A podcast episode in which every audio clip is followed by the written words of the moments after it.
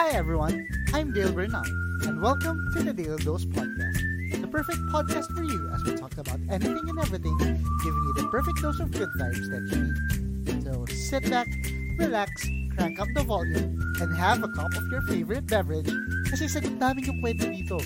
Uupo ka na lang, just put on your headset or your best speaker. So ano pang hinihintay mo? Tara na, go! Hey guys, welcome to another episode of the Dale Dose Podcast. I'm your host, Dale Bernal, and today we will talk about your New Year's resolutions. So, hindi lang to basta sa akin or kung sino man yung guest natin, we will talk about all of our resolutions. So, we're now in 2021, a year in which for most of us is a new year to look forward to after that horrendous 2020, right? As in, halos nakakulong tayo for a whole year And syempre, we accompany those things with our New Year's resolution, right? And it's almost three weeks into 2021 and February is right around the corner. Kaya friends, tatanungin ko kayo, buhay pa ba ang New Year's resolution nyo? Gusto kong pumayat. Mag-aaral na ako magluto. I'll stop drinking. I'll save money and get out of debt. Those are the common New Year's resolutions that we hear, in which, just like your recent fling, didn't last for two months. So, mostly we will talk about the struggle of keeping your New Year's resolution. So, sino pa bang dapat i-invite ko dito to talk about this? Siyempre yung mga friends ko that has their lives planned out and most of the time consistent with their New Year's resolution. Kasi promise, hindi ako expert dyan.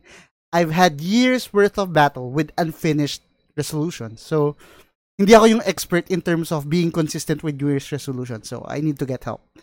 So, our first guest is a returning guest.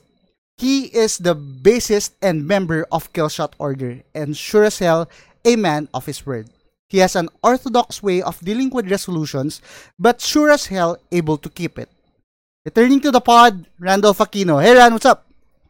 Hey there, what's up? What's up? Yo, so welcome back, di ba? Nakabalik ka na agad. Oo. walang walang kaano-ano, andito ka na agad. Welcome back. So, yan, kamusta? Ito, okay naman. Uh, katulad ng sinasabi mo sa New Year's resolution, wala nagbago. so, ayun. So, for our new listeners, uh, pakilala ka muna. Ayun, uh, my name is Randolph Aquino. Uh, I'm an entrepreneur and uh, musician. So, wala namang pagbabago doon. So, katulad nung katulad lang din nung pilot episode natin. okay, wait lang, entrepreneur and musician. Musician, musician. musician. ano tayo dapat medyo rockstar, musician na, bro. Musician, bro. okay. And the uh, next one is the tita of all titas in the South. I think this friend is legit.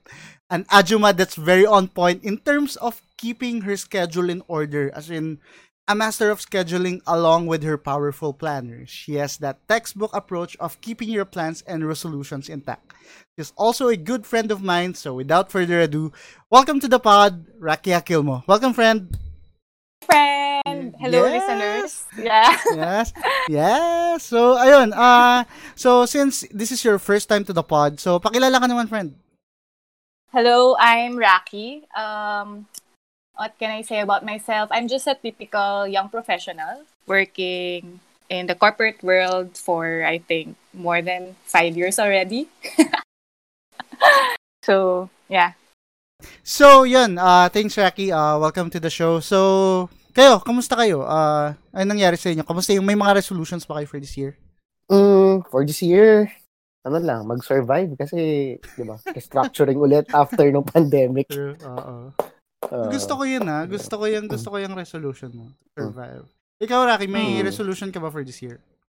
Well, I used to have yearly resolution but since the pandemic happened, parang ang dami ko na-realize sa life. Alam mo yon na life is very uncertain. So, mm-hmm. lately, I've been thinking about it a lot on what should I do. Parang, should you parang focus on what should happen in the next few years or just focus on the present. Mm-hmm. So, with that being said, wala talaga akong like long-term plans for this year, but for self-improvement, I have short-term goals lang. Very, very... So, not to disappoint myself. okay. So, nakakatawa kasi parang very tita yung ano ni Rocky, no? Very tita yung plano niya talaga, yung the way she said it. Yun, Mm. 'di ba? Pero si Ran kasi ano lang Napaka- yun, eh, bara-bara, bara-bara lang na solution. Mm. Ve- Put up na tao talaga si Rocky. Hindi, Sobrang, alam mo ano yung perfect word dyan, Ran? ano yun? Classy. Kla- oh, Mhm. sobrang classy talaga Sobrang ni Rocky. classy ni Rocky. So, ayun. so, ayun, since we will talk about resolutions for this for this uh, episode, ah gusto kong itanong sa inyo kung ano yung New Year's resolution na never nyo na-complete or achieve. Or pati yung resolution na nagawa nyo. So, siguro Ran, ikaw, ano yung naalala mong resolution na never mo talagang Mm. na-complete? Madami ako resolution na, uh, alam lalo na nung bata ako, yung mga ipon-ipon na yan. Mhm. Lately lang talaga ako nakapag-start mag-ipon nung naka nung nakalabas ako ng five-year relationship ko. Actually, doon lahat nag-start sa akin eh. Lahat ng ano ko, lahat ng ah, self-improvement ko, lahat ng mga dapat na New Year's resolution ko dati, doon ko na siya nagawa after nun. Oh, okay. So, parang... Pero, Aha. Ayan, so far, so far naman, ano eh, lahat naman ng ah, goal ko sa sarili ko, ano, nagawa ko naman. Yes, iba talaga. Ah. iba talaga tong tropa ko. Iba. Diba, matibay talaga. Entrepreneur na, rockstar Hmm. ba? May libreng promotion ng laundry shop sa habang nagigig. No? Oo. Huwag pala ba kayo sa amin? Anyway, ano nga pala yung ano mo? Na, nalimutan ko itanong last uh, episode. Ano yung mga current business mo ngayon? ano, uh, ako yung nag-handle ng family business namin, yung logistics namin. Although medyo ah, nasa downside siya ng market kasi medyo pandemic. Mm. Tapos, ito, yung bago kong business yung laundry shop ko, tsaka yung exotic, nasa exotic business din ako. Pang exotic ka talaga, pre. Iba ka talaga. Ito yung exotic Ayan. business. Oo, yung mga reptiles, yan. Inline, inline. exotic pets. oo, Oo. exotic pets. Tapos, ah, computer parts. Uy, nagpibenta ka computer parts. Oo, pero sa ngayon, since yun nga, sa pandemic, nahirapan mag-import eh. Ah, Yeah. totoo. Ah, iba ka pala. Import pala yung ano mo eh. Okay, Oo, nag-import. iba? Iba yung that. Ito mas mahal kung import. Hindi, mas mura kasi kailangan, pag dun sa ibang bansa galing, kailangan mo siyang ano. So, to sum it up, ah yung New Year's resolution na never mo na-complete or achieve was the ones nung bata ka pa and yung nandun ka pa sa five-year relationship mo and you were able to keep Mm. those relationship after it, right? Keep those relationships. Ah, keep tho- those, resolutions after that Ah, relationship. keep those relationships. Sorry. Ah, JM, sorry, sorry. Ah, mali lang po ako nang nasabi. Wala po akong kinalaman or ah, nagkamali Nadudulas lang ka, eh. Ay, sorry, sorry. JM, sorry. Ayun, so Rocky, ikaw, ano yung mga resolutions na never mo na-complete or achieve or resolution and resolutions na na-complete mo?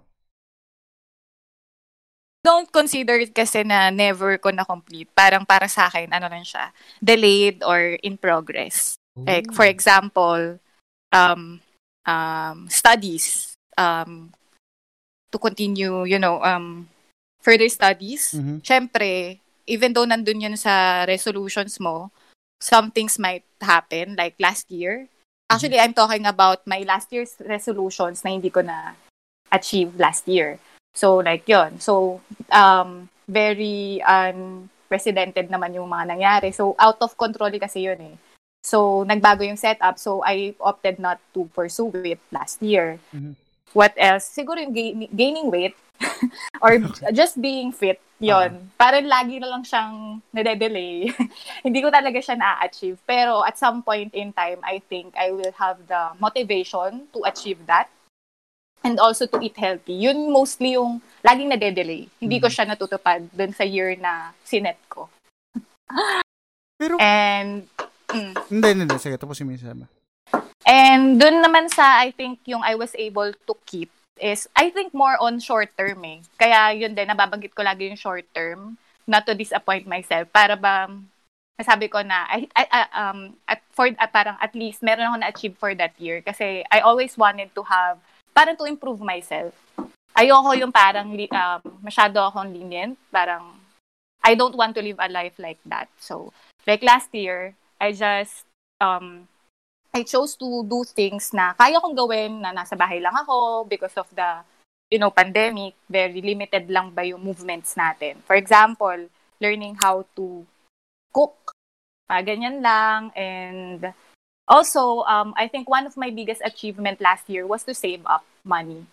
Na, alam mo yon yun din is usually na delay Mhm. sa mga previous resolutions ko sa mga last year. So, ayun. Short-term goals yung mga na-achieve ko. Uy, amazing ah. So, may mga takeaways ako dun sa sinabi mo. First one is never say never. Nakakatawa yung, yung idea na, oo nga, so it's a New Year's resolution, but it doesn't mean that if it failed this year, as in, Mm. you would consider that as you something that you didn't able to, you weren't able to complete or achieve. Yeah. So, uh, I think that's something that I learned from this one. Parang pa- patapos na agad tayo. pero, pero yan, to, to be honest, ano yun, ah, parang ano siya sa akin, parang pang eye-opener siya. O nga, no? Kasi, so, parang kinakonsider ko na yung battle ko with losing weight for the last, I think, five years, ever since we, I've known you guys, diba? Kasi payat pa ako noon. Mhm. So, so I guess, oo, tama nga, na pwedeng hindi mo siya pwedeng i-consider na tapos na, as in, hindi mo naman siya achieve. And, ano yung mga natutunan mong lutuin, Rocky? Hmm. Hotdog. Well, ayun. Kasi, di ba, masyado akong na, ano ngayon eh, na-immerse sa K-wave, Korean wave. Shinram yun. So, Mm. so nag-explore ako ng mga Korean dish, ganyan. kimchi jjigae, kimchi rice, um, mga doenjang jjigae. Parang mas, ewan ko, parang appetizing siya sa akin. Tapos, nag-try din ako mag-bake. Not really bake. Magluto ng lasagna. Ah, so, okay. last Amazing. Christmas, I don't do that often na ako talaga yung mag-cook for um, family events, mga ganun. Pero last year, yun. So, for the first time, ako yung nag-prepare and all. Kinain nila. Mhm. Ako naman. Diyos ko. Medyo hindi naman ako nag-fail doon Okay. sa part na Very yun. good, very So, good. yan. Alam mo bang natotrauma na ako eh, of, ano, every time na sinasabi yung lasagna? Oo nga pala. Naalala ko yun. So, for for the listeners to have context with with that, uh, ano yun, uh, it was last 2015. 2015. 2015? So, birthday nung isa 2015. naming friend. So, pumunta kami doon. Uh, and, andun si LJ, yung writer natin for the show. And, syempre, nililigawan ko siya during that time. Well, technically, technically not nililigawan kasi hindi niya naman ako binigyan ng go signal or what. Pero yun, just to, uh, trying to impress her. And, birthday yon So, ang inisip ko parang like birthday celebration, uh, parang gathering, so potluck. Ako namang si Tanga, nagdala ako ng dalawang tray ng lasagna. Inuman pala yung napuntahan ko. So, ano pulutan yung lasagna. Although okay naman yung lasa, pero syempre, hindi siya nagalaw and yun, nakakatawa. So, lessons learned, wag magdadala ng lasagna sa inuman. Or at least, itanong mo muna kung anong klaseng party yung gagawin. So, ayun. Although si. Rocky may iba siyang night uh, experience to remember during that night, pero syempre, that's another story. Hoy, hindi ko maalala. hindi ba tayo natulog kila Tinan? O doon na tayo nag-umaga sa... Hindi, hindi tayo natulog, yun lang. Oo, tama, tama, tama, tama. Iba pa pala yung natulog tell Jay tayo. lang eh. natulog. Si LJ natulog. Oo, meron tayong ano eh. Tinakasan ako ni LJ. Tapos pinalo ni Rocky yung halaman. Ayun, hindi ko na maalala. oo, pinalo mo yung halaman. Ayoko na ikwento. So, ano yan, Ran, ano yan you were saying na, ano, speaking of what? Mm, kalimutan ko na. Sorry. Ah, yung sa, yung sa ano, yung bake, bake Ah. nga ni Rocky. Di ba meron namang mga ano, alam ko may mga, may mga shop ngayon na ano eh, nagpapabake sila. Tuturuan ka nila mag-bake. Actually, tapos babayaran mo lang ata around 2,000. Iba talaga to si Ran. Madami naman sa YouTube. Pang mayayaman tong activity na Ran. eh, Kaya nga bang mga YouTube lang ako tutorial ka. Hindi kasi andun na siya, andun na siya lahat. Parang, di ba? Experience mo na rin siya. Pero one day lang yun eh. Parang one day or parang Tas online. Si ano, si, Hindi, hindi, hindi. Andun ka mismo. si Chef RV Rocky, nagtuturo siya ang alam ko. Yung lasagna recipe ko is from Chef RV. Oh, mi- uy, masarap yung lasagna. Mm. Speaking of, ano, ah, panlasang Pinoy, yan yung, ano, nagturo sa akin nung nasa Dumaguete ako. As in, kasi Ah. di ba nung nasa Dumaguete, si LJ nag-work siya. Tapos ako yung, ano doon, ako yung namamalengke, ako yung nagluluto. Mm. So, may, well, minsan siya naman yung nagluluto. Yun. So, yun. Yung, yung... Kinain naman ni LJ lahat. Hoy, kinakain niya. Nung, nag, Except yung sopas. nagpalit kayo ni LJ ng identity, no? Tinataguan natin. Oo. May tataguan kaming batas. So, ayun. Yung, yung sopas niya, ko, hindi niya nakain. Kasi, ay, ewan ko kung sinabi niya lang na inaantok siya o iniiwasan niya lang yung pagkain. Hindi ko alam kung, hindi kasi siya mahilig sa sopas, pero yun, nagluto ako ng sopas nun. Proud naman ako. Tsaka yung mga, yung mga hipon, yun, natuto ko nun. Tsaka sinigang, Mm. natuto ko magluto ng sinigang. Pero, syempre, si Ran, alam ko magaling magluto yan. Nagluto nga ng papaitan yan eh. Hindi nyo kinain eh. Wala pala Uy, kumakain ng laman loob sa atin, no? Uy, kumakain Parang ng ako lang papaitan. Sino? Ako. Hipon nun, Ran. Mm, Kaya mas Oh. yun yung ano, kinain natin. Mm-mm. May hipon kasi. kinain nyo. May Ang hipon. pait kasi Pero yan. talaga. Like, literal na papait siya. Ah, Hindi, yun talaga yung mapapaitan. Ah. Ano yun? Titimplahan mo ng kalamansi. Siguro first time nating lahat yun makakainan, no? Maliban kay Ran, nung time na yun. Hindi, ako hindi. Baka kasi sabihin ni Ran, i-judge niya ako, sabihin niya burgis ako. Pero hindi, nakakain ako ng papaitan. Eh. Ulul. Gago ko ka. Legit, legit.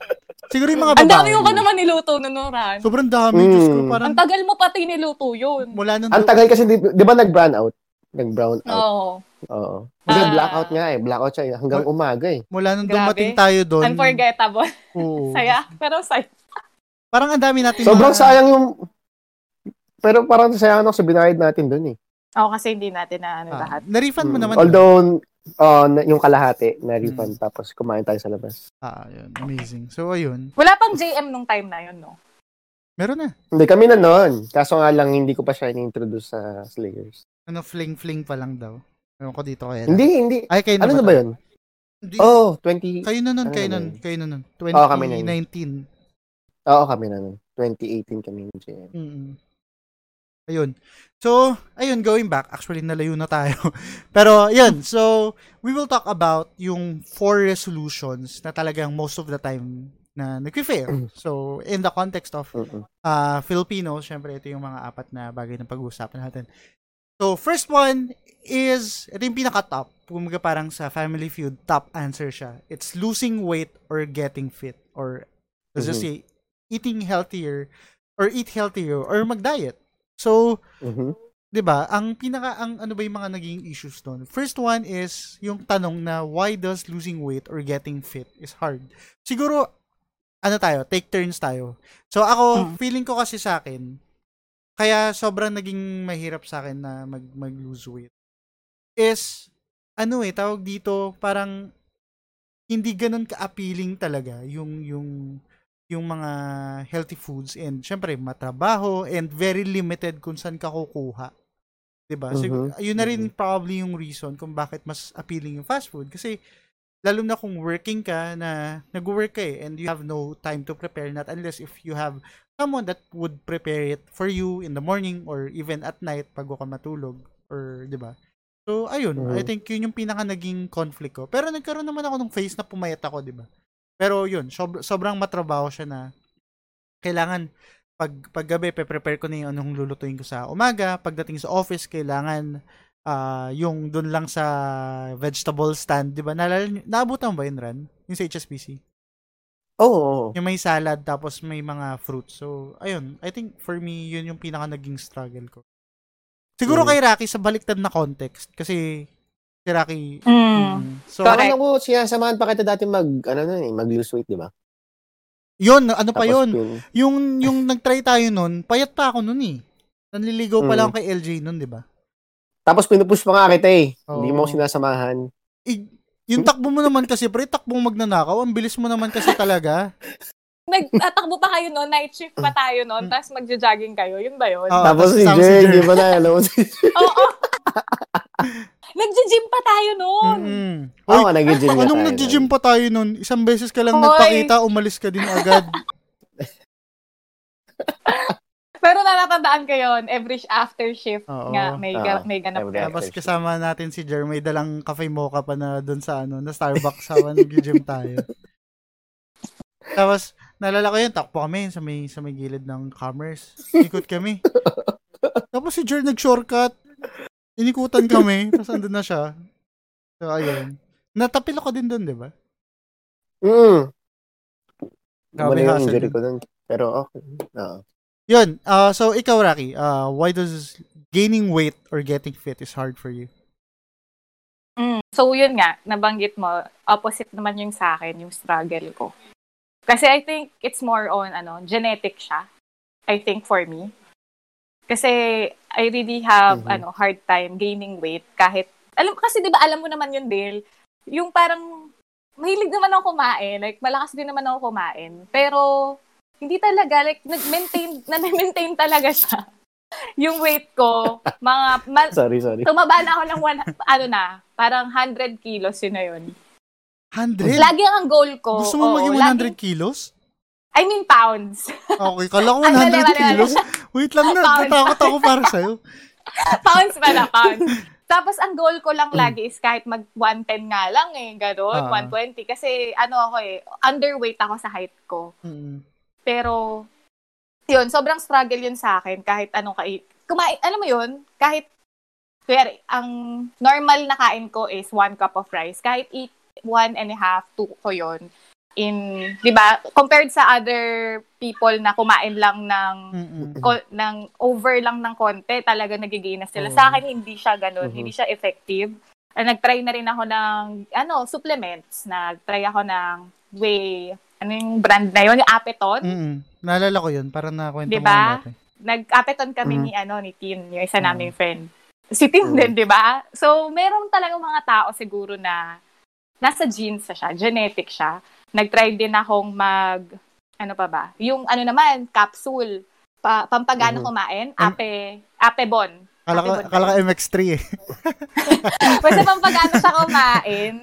Pero yun, hindi ko pa din siya na-achieve. Tapos looking into my family background, like yung yung family ko, wala talaga din sa amin yung nag um nag-over. Siguro dun sa mga mas, ako nga mas may laman pa ako compared sa mga cousins ko. Mm. Oh, amazing. So imagine. Oo. Yun. Feeling ko Talaga genetic ba? siya. Kasi kahit mami ko din, parang sabi niya, never, ganito lang din yung built niya ever since. So, kahit nananganak na siya, baka, you know, rin talaga siya para sa lahat. Alam mo, Rocky, may, Pero nag... kung, kung nagpaplano ka mag-vlog, may naisip na ako content para sa'yo. Mm. Mukbang. Mm, Mukbang. Para talagang tumaba talaga ako. Hindi ka nga nalalaba eh. Diba, ah, oo nga, no. Mm, mukbang. diba? Ayaw kasi pakita yung mukha ko. pag kumakain si Rocky art. Itsura ni Rocky pag kumakain. Grabe pa naman si Rocky. Pero nagpa-check ka na, Rocky, sa yung regarding sa ano mo, sa weight, sa Mm, weight parang, gaining mo. hindi pa. Parang hindi pa ako nagpa-check na talagang yun yung concern ko. Mm, na- mm. Hindi ko maalala, pero parang hindi pa. Tapos, Oh. parang nag, nag, ano na lang ako na, okay, sige, kung hindi ako tataba, might as well, kahit man lang healthy ba naman yung kinakain ko. Kasi parang, nag-resort na din ako dun sa mga food na, alam mo yun, ma, more on fat, carbohydrates, which is Mm. hindi naman siya healthy, di ba? Na laging yun yung kinakain mo. Para na mag-gain ako ng weight. So, sabi ko, sige, try ko naman na kumain ng healthy, man lang. Hindi ko rin yun na-maintain kasi mahilig talaga ako sa fast food, alam mo yun, um, fats. Mm, mm, Mahilig ako sa mga ganun, cholesterol. Mahilig ako sa butcheron. Yung butcher mga niya. ganun. Si, si Rocky, mahilig din si. Rocky sa, ano, sa waffle. Lalo na yung sa Tagaytay. Tagaytay ba Oh yun? Hindi ba sa ano ano eh? yan? Tagaytay, Josephine's, Josephine's. Pampanga yun, di ba? Tangik hindi, Josephine's. Ah. Josephine's tama, tama, nun. tama, tama. oh my God. buffet nga, buffet nga pala yung Pampanga, no? Kaya, ano, Rocky, hindi tayo maka-order-order. Na dun. buffet. Oo. Ha? wala, wala. Ay, Subic pala. Sorry, Subic. Sa Subic Subic. Sa yun. Subic pala yan. oo. Yung sa Subic. Yung naman nakita kasi- natin yung ano, yung older slayers Oo. sa kabilang table. si, si Rocky, si Tin, si tsaka si Star. Pero grabe, no? Every time na pumupunta tayo dun sa Subic, as in, basag tayo lagi dun eh. Oo, sobrang basag. Parang wasak na wasak tayo tapos dalawang oras ng tulog natin. Oo. Rocky, Rocky. Mm. Naalala mo yung Pringles? Wala na akong maalala. Ano ba yun? Pringles. Wala na akong maalala. Ko na nga maalala. So, so pumunta si Rocky dun sa workstation. Tapos, uy, may Pringles. Uy, sa'yo to. Tapos magtingin niya. Hindi niya friend yung tinanong niya. Hawak niya na yung Pringles. Si ano, si, si Carla. diba? Kasi hindi, well, hindi ba, friend kayo, pero hindi kayo ganun ka-close, diba? Hindi ka close. Oo. A- ang masama pa doon, yung inangat niya na Pringles, wala nang laman.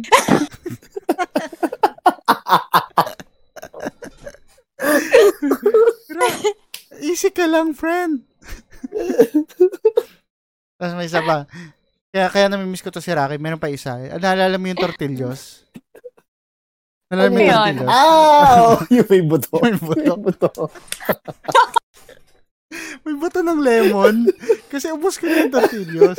Tapos parang si, hindi hindi naman galing sa bibig ko pero sinalin ko na yung ano, yung yung mga ano doon, yung mga buto doon sa papunta doon sa ano sa Tapos ikaw parang kumuha ka pa doon sa lagayan ng tortillas. Tapos nakuha mo yung buto. Parang na, Pause. net, huminto, huminto si Rocky nung nakita na yung buto. eh. Oo. Natauhan na siya. Ko, Wala, ano, Tao. nag ano na yung- Grabe. Pati, pati yung mga crumbs eh. Kinukuha. Pero kasi naman talaga, nakaka ano naman talaga yung shift na yon lalo na sabog na sabog tayo ng madaling araw. Oh, alam mo ba, ah, yung time na yun, HSBC, I mean, kung i-ano mo na lang, okay lang ba mabangkit natin kung saan tayo galing? Oo naman, oo. Yung time kasi na yun, I mean, compared ngayon Sponsorship na, ata si Dale. hindi ako na ganun ka laging gutom pag nag-work. Oo. Siguro iba din talaga kasi stress nung time na yun. Parang gusto mo lagi kami kinakain. Actually, may mga ganun talaga. Kahit, kahit Mm. ako. Kailangan mo kasi ng ano eh. Kailangan mo na may binu, may binuburn pagka gusto mo magising ka. Mm. Kaya kailangan kumain. Pero yun, sobrang dami nating kwento about food with with regard sa atin tatlo. Tayong tatlo kasi lagi talaga yun. Every time, just kidding. Kaya yun. Pero ang alam ko, mahilig si Rocky sa balat. Yun, yun lang yung alam ko. Mm. Mm. Favorite ni Rocky yung chicken na ba? Chicken skin. Mahilig na ako ngayon sa ano, share ko lang. Um, Um, chicken ah. joy na spicy. Bakit hindi ka ba kumakain ng Mm. spicy dati? Hindi, hindi, hindi. Wait lang. Ngayon ko lang na-discover. Walaan ko kung ba't ka nag-spicy dahil sa mga Korean-Korean natuto ka, no? Hindi. Parang may one time kasi na mali yung nabigay sa akin. Mm. Tapos, edi Ah. kinain ko na lang. Ko, yung sarap pala to. So, ngayon, yun na lang lagi in order ko. Pati nat- natutuwa kaya ako kay Rocky kasi napakagana niya kumain. Oo. Di ba? Oo. Malakas niya kumain si Rocky. Basta talaga memorable yung pancake nun. Kahit alam mo yung umaga na. So, an- antok Oh gutom. Pwede, pwede naman kitang bigyan, Rocky. Hindi ka lang kasi humingi. Mm. Kasi yung, Nakatitig lang ako sa pagka... Partida kumain, kumain. Tapos ako kumain si Rocky nun, ha? oo. Sobrang Mm. late na nung order. Kasi yung tingin niya. No? Yung, kuya, pahingi ako, kuya. Kasi di ba ang kwento nung araw na yon hindi talaga dapat sasama si Rocky. Parang biglaan lang din since spontaneous nga tayo, 'di ba? So pumunta tayo Mm. ng Tagaytay ng umaga tapos si Rocky gusto na magpababa ng Santa Rosa tapos sumama siya. Ayun. Ah, Oo nga pala. Oo, tama, tama. Mm, yun. Magbababa ni Rocky. Yun. So anyway, yun nga. So ikaw ran, ah ewan ko fit ka naman eh. Nag nag-training ka pero sa tingin mo, why does losing weight or getting fit is hard? Siguro kasi may mga ano, lalo na sa ano natin, sa country natin na uh, third world. Ang hirap mag mag-stay fit lalo na kung hindi hindi mo siya pangkabuhayan eh. Kasi kung kung gusto mo mag-stay fit na ano talaga, magkargador ka parang or not unless kunwari you're you're someone who's uh supposed to be a role model of fitness or ano yung mga ganun. Oo, oo, oo. Kung hindi mo, o yun nga, kung hindi mo nga siya pangkabuhayan. Pero Mm. kung katulad katulad natin dati nung nag-work pa tayo, ang hirap mag-stay fit kasi ah, galing ka na sa ano, 9 to 5 tapos ah mag-workout ka pa. True. Parang sobrang pagod mo na. Ayun nga. Pati ayun, I think uh with with our country na most of us are in the working class or let's say parang Mhm. middle middle to low class, parang sobrang onti lang or onti lang percentage that actually has the time to to think Mm. about their diet, 'di ba? Parang ganun. So. So, kung kunwari, uh, I'm working 9 to 5, I'm traveling at least 4 hours back and forth every day of work. So, that's like Mm. 13 hours and I have like to rest for 8 hours. there's only very minimal time for me to work out or have the time at least to work out. Lalo na kung not unless kung wala akong ibang gagawin or wala akong ibang aasikasuhin but given na we have so many things that na ginagawa natin on a daily basis sobrang hirap talagang Mhm. isingit kaya syempre although syempre hindi naman siya excuse for those people na nagagawa yon but it doesn't also Oo. generalize na kayang gawin ng lahat kasi yun nga Oo. some other people doesn't really have the time to do it. And I think that's right. And sa mga katulad mong, syempre, burgis ka, you have the time, di ba? Pero nung ano, yun nga, yung nag-start, yung bumalik ako sa business sa mga ginagawa ko. Mm. Doon lang ako nagkaroon ng time, actually. Well, Na- actually, kasi business talaga, oo. True. Mm. Nagkakaroon talaga ako ng time na mag-workout na. Yes. Tapos, oo. Tsaka meron, yung, eh, syempre, kailangan, meron na akong goal eh. Parang Mm. gusto kong, yun nga, gusto kong mag, uh, sumali sa mga fight. Oo. Kaya, kailangan mo talaga maging, tag dito, ah disiplinado sa mga pagkain, lalo na sa mga timbang-timbang, yan. Dati alam mo ba, akala ko pag nagsasabi ka na di ka makakapunta, tapos nagtitraining ka, akala ko binibs mo lang kami. Hindi. Oo. tapos yun, nakita ko na, ay, hanip, nag, talaga nagtitraining na si Ren. Yun. Oo. So, Yung anyway, mga ano talaga. Yun, actually amazing. So, ayun, uh, I think uh, yung yung other things na since we're talking about food and losing weight, one of the key aspects syempre of losing weight or getting fit is fast food, 'di ba? And also the healthy food. So, Hmm. uh, I I- have to ask you guys this. So, why is fast food so appealing and why does people choose fast food over healthy food, right? so, Mhm. yun, on on my point, I think kaya kung bakit sobrang appealing us, yun, as, as I've said earlier, na sobrang dali eh. Parang kahit saan ka tumingin, makakakita ka ng fast food chain or at least a place that you can get a food na mainit or makakain mo agad na although unhealthy Mhm. siya, andun siya. Like 7-Eleven, Mm. mini stop, and syempre yung mga fast food na ano. And given na if you're working from almost the whole day, hindi ka naman talaga makakapag-prepare. So, I think yun. And the other one, in terms of uh, fast food versus healthy food, is mas expensive talaga yung healthy food. Kumaga parang being healthy is very expensive. Like, if you would compare for a Chicken Joy ng Jollibee versus, let's say, uh, hmm, Subway na Wrap. veggie, Uh, veggie delight. So, let's say parang Mm. ang veggie delight parang 100 yata or 110 per sub. 6 inches without Mhm. drinks. Versus dun sa Jollibee na parang 80 pesos or 90 pesos with drinks. So, kumbaga parang in terms of budget, talagang expensive eh. Kahit ikaw yung mag-prepare mismo, talagang mahal yung pag-prepare ng healthy food, di ba? So, ayun, kayo guys, ano bang thoughts nyo with that one? Mm, I think yung ano, de, ah, sige, go ahead. Go na una. Ran. Ako? Sige. Sa akin, ah, hindi, meron, meron talaga akong ano eh. Meron akong diet talaga. Eh, baka talaga. Ah, Iba. hindi na ako, hindi naman ako masyado nagra-rice. Disiplinado to si Ran eh. Oo, Mm. nagra-rice ako, pero sobrang minimal lang. Kumbaga, pagka meron talagang, meron kasing mga araw sa amin na ano eh, parang ah, strengthening and condition. Yung kakain talaga na maraming carbs bago mag, ano, bago mag-start yung workout. Iba din Tapos, kasi na athlete ka. I mean, consider yourself athlete. Iba din talaga yung, alam mo yun, dedication nila sa diet. no? Oo. Mm. Ayun. Baka Tapos, it helps din siguro. ah intermittent fasting, pag ang last meal ko na is 5 p.m. tapos kinabukasan na ulit ako kakain. Pero, Ayun. yun actually, iniisip ko, was there any time na parang hindi ka fit in terms of your diet? Well, siguro oo, pag kumakain tayo dati after shift sa McDo or ano, pero Mm, hindi naman kita Hindi, nakita ah- someone na heavy talaga na as in junk food here, junk food there, diba? May mm. Pero day ngayon, ka. oh, pero iba yung cheat day ko eh. Ang, ang ginagawa ko sa cheat day ko is kumakain ako ng mga sweets, yung mga cakes, yan. Oh. Pero hindi junk food, fast food. Hindi junk food o hindi fast food. Ah, ano pa ba? Ang mga kinakain ko yung mga kanin, yan. Kanin, tapos magluluto lang ng ano, ulam dito sa bahay. Yun yung cheat day ko. Mga filet mignon. Kasi para sa akin, hindi. Kasi para sa akin, ang gastos kumain sa labas eh. Mm, Oo. Kung pwede ka naman magluto dito sa bahay. totoo. Mm. Tapos yun, da- damihan mo na lang yung kanin. Okay. Okay, anyway. Parang hindi ka hindi ka bagay dito rin sa topic na to. Mamaya pag-usapan natin. Kasi nga, syempre, well, ano talaga eh, ah, yun nga, ah, you've been on a healthy cycle, he- healthy na Mm-mm. diet for at least as far as far as I know is parang 3 years, 4 years na. Oh, mag-go Oo. four years na actually. Oh. Oo.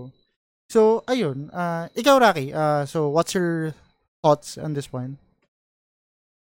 Yung sa bakit mahirap siya i-maintain, yung ganong resolution, no? Mm-mm. Um, I think because unang-una, you crave for it. Well, d- kailangan talaga ng discipline dun eh. True. So, you crave for it and then, since may technology na, alam mo yung instant na lang. Like, you can order ang daming apps. Mm. di ba? Yun, isa pa yun. Tapos, siguro yung people around you din. Well, for me ah. For me. Kasi, kumbaga ako, I tried at least na hindi na ako magsi-soft drinks. Pero dahil dito sa bahay namin, everyday talaga may soft drinks. So, ang hirap ng temptation. Ayun. Alam mo yung tunog So- ng pagbukas ng coke? Oo. Ba? Tsaka yung pag kumain ka ng madami, busog ka, gusto mo yung pag-inom ng coke, tapos yung pag-burp. Oo. oo. So, ah, legit, legit yan. Mm. Uy, tama yung point ni ah. Yung, yun, yung, yung ease of access in terms of uh, uh, ordering your cravings. Lalo na kunwari, Mm. di ba, with, with, with, with the applications that we have such as GrabFood or Mm. or Food Panda or Mm. even Lala Food, 'di ba? Sobrang dali eh. Pag nag-crave ako sa ice cream, hindi ko na kailangan lumabas or Mm. kasi dati parang you, you at least need to have a landline to call yung McDo or Jollibee. Pero ngayon, meron ng other other applications na Oo. pwede mong gawin which is very convenient talaga. away. Oo. So ayun, ah factor din siya and sobrang guilty ako diyan na alam mo yung kahit hindi ka naman gutom pero bigla ka nag-crave. Nag-crave ka for Mm-mm. like coffee or milk tea. Wala na. Next thing you know, papunta na si Ryder. So, yun Ah. talaga. Yun yung, yun, yun din yung naging struggle ko. Lalo na with this pandemic, di ba? Na lagi nasa bahay Mhm, lang. mhm. And, pag, although syempre, may, pwede ka naman magluto, but, you you're so deep into your work na kailangan mo talaga mag-focus. Wala ka nang Mm. magawa kundi ba to order. Yes, I know it's an excuse, pero syempre, di ba? Yan. And, Yeah. tulad ni Rania na fit, 'di ba? At least nagagawa niya ng paraan kung paano. And 'di ba, nag ano ka, nagbi-meal plan ka every week. Mm, hindi naman. Ay, hindi ba? Basta ano lang talaga. Ah less yung carbs pagka merong... Ang alam ko may dietitian ka dati, 'di ba? Wala, wala. Wala ka bang dietitian? Ano lang? Ah, hindi. Nung, nung nasa ano pa ako. Oo. Diet Nung- hindi pa, hindi pa, hindi pa ako ano. Hindi pa nasa, hindi pa ako nasa fighting, ano. Ah, Kumbaga okay. parang, ang tawag ito, bodybuilding lang. Eh, bodybuilding. Oh? Naalala ko dati. Meron lang personal trainer. Na-imagine ko siya na nag-bodybuild. Naalala ko dati. ba, ano, si naalala mo nung, medyo pas... dito, Mm. nung nag-inom tayo ni Latin ata nun eh. Mas parang na, tag dito, napansin natin na biglang nag-bulk yung katawan ko. Wait, Ran, you have you, you need to be more specific kasi every time na magkakasama tayo, nagiinuman tayo. Ah, hindi, yung sa, yung sa, Anong- saan ba to? Hindi kasama si Rocky nun eh. Parang tayo-tayo lang, ikaw, ako, si, BF ba yan? Out oh, sa BF, oh, oh, sa BF, sa BF. May BF ba na? Wala akong maalala na BF na hindi kasama si Rocky. Ako din. Oh, alam ko, nag-inom na tayo sa labas nun eh. Tapos kasama si Topher. Baka biglaan lang. Like, sobrang spontaneous. Huh? Oh, biglaan lang ata yun. ko maalala. Ah, anyway. Tapos yun, Ah. hmm, pa- napansin natin yung ano, paglaki ng katawan ko. Salbahe yun si Ran dati. Sabi niya ayaw niya magpalaki kasi magmumukha daw siyang blank na kargador. Oo, Ah, Di ba? sabi ka. Salbahe. Ano yun? Kasi daw, Ano yun? kasi daw maitim siya. Oo, sabi oo, niya. oo, di ba? Mag, Tapos maliit daw siya. Magmumukha daw siyang blank na kargador. Bastos ka. Hindi kasi sa akin bagay yung, di ba, ang pangit sa mga malilit yung bulky. Tapos tatoan, tatoan ka ba, no? Oo. Wala. Iba ka talaga. So, ay, de, anyway, so ito yung last point with with terms in terms of losing weight or getting fit. Uh ano sa tingin niyo yung turning point or what would make them consistent with this resolution? Uh, Rocky, ikaw. Iran. I think yun, you have to put your mind and your heart to it. Yun lang naman yun talaga eh, para maging Mhm. consistent ka, Mhm. para magawa mo yung goals mo. No excuses. True. Mhm. Ikaw, Ran. Actually, oh, to- totoo yung sinasabi ni Rocky na kailangan mo i-focus yung sarili mo sa sa goal. That meron kang goal. Ma- Dapat meron kang goal. Kasi dati, naalala ko, bago ako mag-start ng um, mag-start ma- maging fit, ah, ay hindi, hindi pa pala hindi pa pala ito. Kumbaga, meron pa akong previous na ano. Mm. Yung sobrang lakas ko mag-yossi, lakas ko mag-inom. Tapos parang challenge na ako na pinsan ko na sumabay sa kanya sa pagja-jog. Tapos, ang nangyari, parang 200 uh, meters pa lang, nahimatay ako kasi sobrang wala talaga akong cardio. Wait lang, Tapos 200 meters? namumutla ako. Oo, oo, oo. Pero kasi ano yun, parang pace. Taka-pace Ah, kami na, oo, medyo mabilis. Tapos ano pa siya, uphill pa siya. So after nun, parang na-realize ko na sobrang unhealthy ko. Yun, nag, ah, di ba may sinasabing iba na pagka, tag ito, pagka hindi dahan-dahan yung pag-alis mo ng mga bisyo mo, magkakaroon ka ng withdrawal. Parang Hmm, sa- true. sa akin, hindi ko siya naranasan eh. Kasi siguro dahil meron akong goal na gusto ko maging healthy kaagad. Kaya, yun. After nun, nagkaroon na ako ng ano, parang nakita ko na kagad yung improvement ng ano ko, ng breathing ko. Hindi na katulad nung naninigarilyo ko, tsaka Mm. nung nag-aalak pa ako. Nga, So, yun. So, sobrang laking factor nung ano, nung kailangan mo talagang, gusto mo talagang baguhin yung sarili mo. Na yes, maging healthy ka talaga. Yun. Ah, true. Actually, yun yung yun yung isasagot ko eh. Ah, yung maging possible turning point for it would be health issue, 'di ba? Pag yung nagkaroon ka na Mm. ng sakit na so you really have to make this diet consistent. Na kailangan mo na talaga magpapayat or maging fit or mag-exercise kasi yun nga na advice na mismo sa ng doktor. So yun yung feeling ko na kailangan na turning point for you.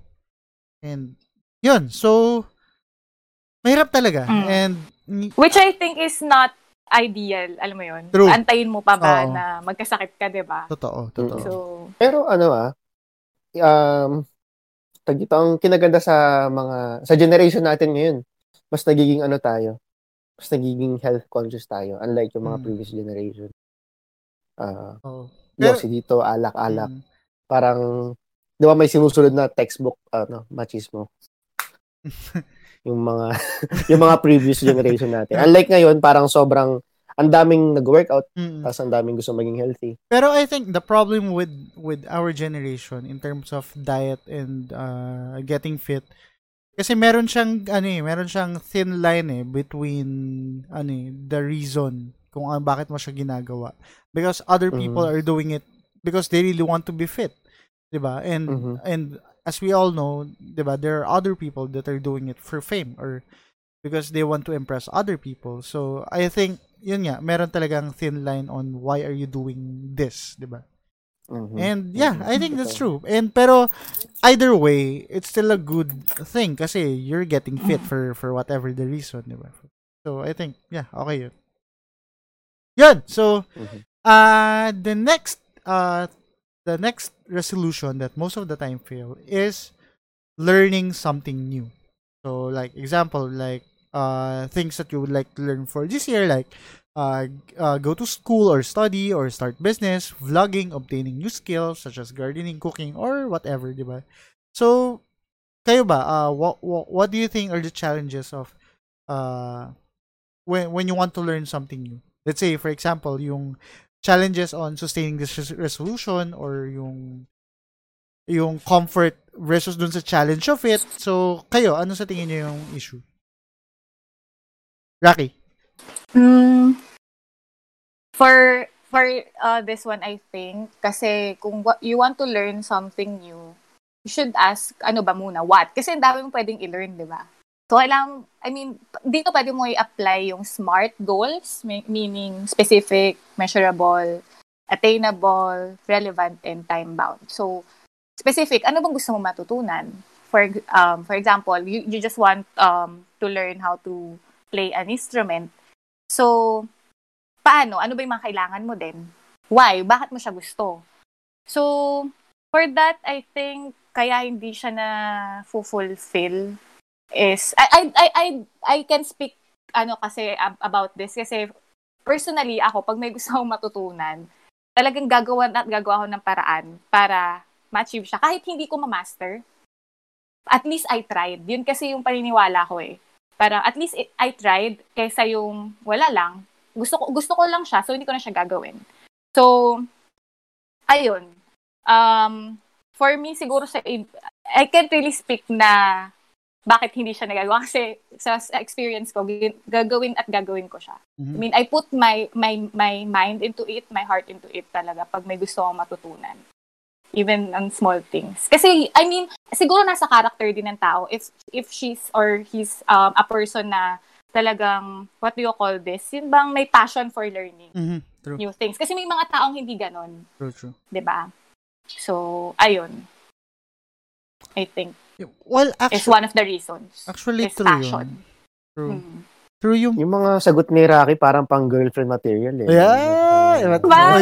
Ran, kinig- kinikilig si Rocky, pre. Pre, isa ka lang, kinikilig si Rocky. Kinikilig. Hoy, Ran, baka So- ma-fall. Sobrang ano, sobrang ano eh, parang tag dito. Ang organized eh. Pero y- yun nga, no, very, very, ano nga, very classy kasi yung pagsagot ni Rocky.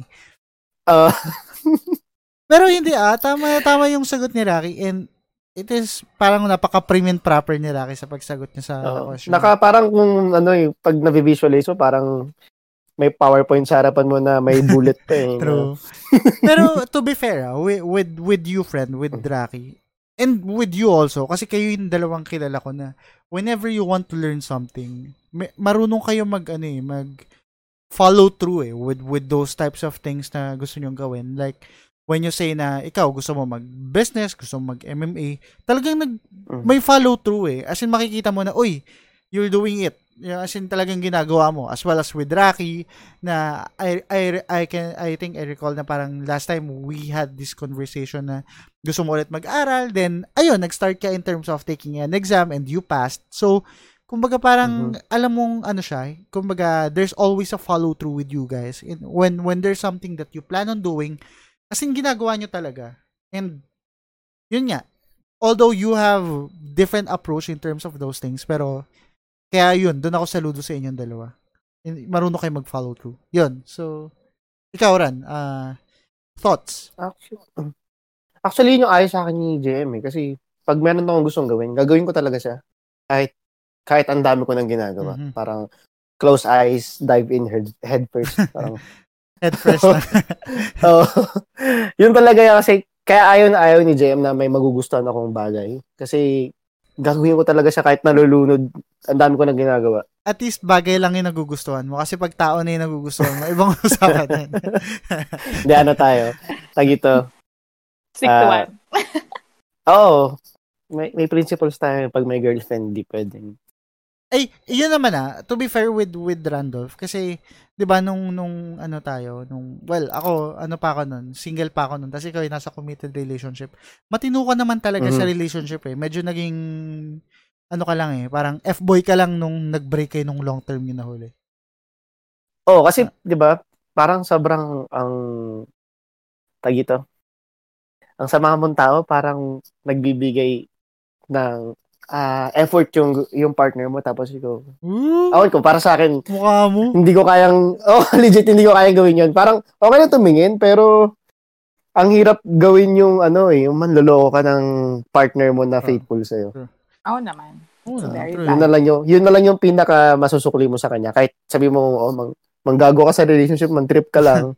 pero alam mo yun, para ang hirap makasakit uh, emotionally. Uy, wait lang. Ang topic natin is learning something new. Ano yung ano yung thoughts Ay, mo with this one? yung learning something new. Ano sa tingin mo mga nagiging kasi, struggle? Mga nagiging struggle for for people that wants to learn something new tapos hindi na tutupad or hindi natutuloy. What do you think are those things na nakaka-affect? Kulang kasi siguro sila ng ano, ng motivation sa sarili nila. Kasi, yun nga, feeling ko sa amin ni Rocky kasi pagka gusto namin talagang gawin, gagawin talaga namin. Mm-hmm. Kahit na, uh, parang, parang, tag ito, katulad ng ginagawa ni Rocky, di ba, short, short term lang yung iba niyang na-achieve.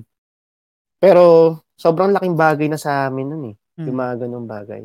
Mhm. Actually, kahit short term siya, magagamit mo rin siya in a long, in a long run eh. Yung yung At ang, least- ang take away ko dun kasi sabi ni Rocky, even though short term siya, you can use it as a foundation for your long term plans. Kumaga parang yun yung Mm. magiging stepping stone mo. So ayun. Ayun. Yun din yung sa mga natutunan ko sa Mm. father ko na pag may natutunan ka na isang bagay sa isang araw, malaking bagay na daw. Mm. So, oo. And yeah, hindi naman lahat ng goals mo is for long term like future plans ganyan. Is for Mm. self self-improvement din naman Oo, talaga. True. So, yun, kailangan mo. Pero yung, yun nga, yung mga, maraming obstacles eh, like financial, uh, time, tapos yun nga, yung sa sarili mo pa, obstacle yung sarili mo, kailangan, kailangan ma-overcome mo yung katamaran mo sa sarili mo. True. Mm. So, True. yun. Meron akong face na gano'n na meron akong bagay na gustong gawin tapos parang after a few weeks, few months, biglang okay pa ba to? Gusto ko pa bang gawin to? So, kaya yun, Mm, most of the mhm. time na parang pag may ginusto ko, minsan bound to fail siya. Pero yun, that's something that I've, I, I learned to overcome over the years. Anyway, Ah. since spontaneous na question lang, ano yung bagay na natutunan nyo na na-realize nyo na hindi nyo naman magagamit or parang walang kwenta? Hindi naman sa walang kwenta, walang kwenta, but more of natutunan nyo pero hindi nyo naman alam kung paano nyo gagamitin or there's no room for you to use this on a daily daily basis. So, ayun. Ako mag-start na ako. Like, Ako mag- math. ako, eto, hindi, ano, isang bagay na natutunan. More of hobby siya, pero hindi, Mhm. hindi parang, kumbaga parang, nung tumanda ako na ano ko, although okay din siya pang icebreaker or whatnot, pero Mm. parang hindi ko siya magagamit. Or na, almost, hindi siya ganun ka-useful. Yung learning magic, as in committing with magic. Kasi nag, Mhm. there, were, there was a phase in nung high school ako na nag-commit talaga ako in terms of learning magic. As in, Mhm. may mga nakilala na ako na magician, nagpapaturo ako sa kanila. And Mm. at some point, naisip ko na parang yun yung magiging career ko. Pero, yun. So, ayun. Yun, yun yung sa akin. Kayo ba? Actually, magandang ano yung, ano eh, yung pagiging magician. Oo, Kasi oo ano naman. siya eh, pwede mo siyang gawing ah, stepping stone para magkaroon ka ng social skills Mhm, true. na matututo ka makipag-usap sa tao eh. Oo. Pagka, Mm-mm. di ba? Oo. Pagka nag, pag nagpa-perform ka, Mm. nagkakaroon ka ng skills na pwede kang makipag-usap sa tao na Oo. kahit di mo kilala, makakausap mo siya Oo. out Yeah. of nowhere. I think in Tapos- some ways, Dale, ay sorry, Ran, sige, go ahead. Ah. Tapos yun nga, yung sa kamay, yung pagpipickpocket. Ay, oh, true naman yun. Ah, Siguro, Dale, ikaw, ba nawawala dati, no? Ikaw, batang nawawala? Bakit naman nawawala? hindi ba may mga bagay na nawawala dati sa atin nung magkakasama tayo? Uy, gagi, hindi ah. Anong nawawala? Wait lang. Kaya ka pala natuto mag-magic. Ah, ang ang naalala ko lang si Chachi yung may na, may nawala doon sa pinuntahan sa Pampanga. Minalas tayo nun, nung Ah. nagnanakaw si Chachi, no? Oo, kinuha niya kasi yung fishball eh. Ah, Yun. Fishball ba yun? fishball. Yung Mason jar. Fishball. Mason. Hindi, fishball, yung malaki. Ayun. Yung malaki. Ayun nangyari doon. Lagay ng Ang juice. alam ko Mason jar yun. Hindi. Na, Fishball, na parang juice. Doon nilagay yung juice na malaki. inuwi ni Chachi. Oo, hindi Chachi. Kasi walang bu- bit bit bit bit ni Chachi. Tapos nasiraan tayo sa ano no, no sa highway nung Hmm. ano ba? Chachi talaga. Oh yeah, wait lang disclaimer ah. I I have nothing against with with magic or stuffs kasi syempre it, it's very fun as in sobrang nakakatawa. Mm, mm, And yun, y- you would meet people. Pero I think on my case kasi I overcommitted with it. mm. As in parang as in sobrang eager ako na kailangan every week magpapaturo ako ng bagong trick. eh, Yun. ano kasi your heart is in the right place eh pag ganun. Mm, and I think, um, Dale, siguro in some ways, tingin mo ba, naka-help din yon sa skills mo ngayon? Siguro oo, yung pagiging maboka andun yun. Oo, Oo. di ba? Oo. Pero there are other avenues din kasi kung saan ako natuto mag mag yung social skills ko, yung through hosting events, nung dati sa church, nung mabait pa ako. Mhm. So, ayun. Pero anyway, ayun talaga. ah hindi naman sa u- anu- hindi siya ganun ka-useful, pero it's something na I think I overcommitted in terms of learning pero Mm. hindi ko na siya na-apply or napapractice ngayon. Yun. Pero good point yun ah Mm. na natutunan ako nun on other ways na I would never realize or subconsciously parang tinuruan ako nun with other skills that I currently have right now. Siguro Hmm. naisip ko lang yun dahil naalala ko nung nag first time na in-invite nyo ako, hindi pa ako Slayers nun, na nag-MacDo tayo, tapos nag-Magic ako, tapos hindi na-impress si LJ. As in parang, ha, okay. naalala nyo ba yan? Naalala Actually, ba? natawa din kami ni Richard. Yeah. natawa din kami ni Richard. Weird. Hindi ko rin yung isip-isip ni LJ. Weirdo. Ayun. ayun, in, yun, as in over, example for being overly committed with impressing someone with magic, yun. Kasi as in, naalala nyo, makdo tayo, pumunta pa akong 7-Eleven para bumili ng bicycle na baraha. Mm. Yun. Anyway, anyway. Yan. So, kayo ba? Kayo? Ano, ano yung, ano yung, Ano? Um, for me, kasi wala akong kinoconsider na parang tinry kong aralin tapos parang wala lang, walang kwenta sa akin. Kasi hmm, I think learning is something to improve yourself. So, kahit sabihin mo na hindi ko naman yun magagamit in the future, pero nag-improve ka eh sa sarili mo. Hindi mo lang alam in some ways. Like, you, you improve. Like, for example, kuya, learning a new instrument. Yung benefit nun sa akin is, kasi parang I read in some books na once you learn a Mm. new instrument, meron yung something that, ano, parang uh, affects your brain mhm, development. mhm, true. So. 'di ba, sa memory skills. So, 'yun. Kaya ako kasi I achieved to learn anything new para yung brain mo hindi stagnant. Alam mo 'yun. Mahirap kasi pagka hindi ka na nag-isip Ay, totoo yan. or palaging ano lang, same lang yung nangyayari sa Same lang yung ginagawa mo. So, kaya gusto ko lagi may something new akong natututunan. Nakakatawa yung hindi Kaya- ka na nag-iisip. Kaya yung Diba? mga, si, si, di ba si Richard, lahat, lahat ng bagay na isip niya, yung C tsaka yung K, Ka nag-name drop. sobrang ano eh. Ulo ka. name drop sila. ulo No. I believe na life is a parang, 'di ba, continuous learning experience. Ah, ah. An answer that I would only expect from Rocky as in legit. So, very Rocky yung sagot. And yeah, to be fair, wala naman talagang learning na hindi makakatulong sa iyo eh. Not unless siguro yung pag TikTok or pag the dub speech na Rocky dati, di ba? Pero skills pa rin yan. Uy, nakit na Hoy, hindi ako nagti-TikTok ha. Hoy, hoy, hoy, hoy, hoy, hoy. Hoy, hindi ako nagti-TikTok. Ano ba 'yon? Hello? Yung ano, Hindi ka- karami- hindi TikTok, yung isa, yung, yung... Dub Smash. Dub Musically. Smash. Oh, musically, yun. Ah, musically. yung video ni Rocky. Naalala mo yun? Ah, Yung Swifty on the beat. yung ano, criminal ba yun? Criminal yung title na, no? ano yun, yung kay Rocky? Nilibing ko na yun sa utak ko, yung mga Yung ano, yung-. Yung... Mamaya, i-share ko sa group. I-up ko. I- Huwag ano mo i-share. Ah, yan.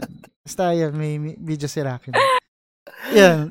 Ikaw, Ran, ano? Ano sa tingin mo? Sa'yo? Sa akin, ah, ano ko, para sa akin naman lahat ng ano, ah, optimistic kasi ako sa mga ginagawa ko eh, na kahit na maliit na bagay siya, para sa akin meron siyang halaga eh. Mhm. I mean, So, yung hindi para mo sa na, ano- nag- na-apply ngayon. Ayun, siguro nung ano, nung bata ko, pagka nasa chess club, Yeah, Ayun. chess club. ah, King's Gambit.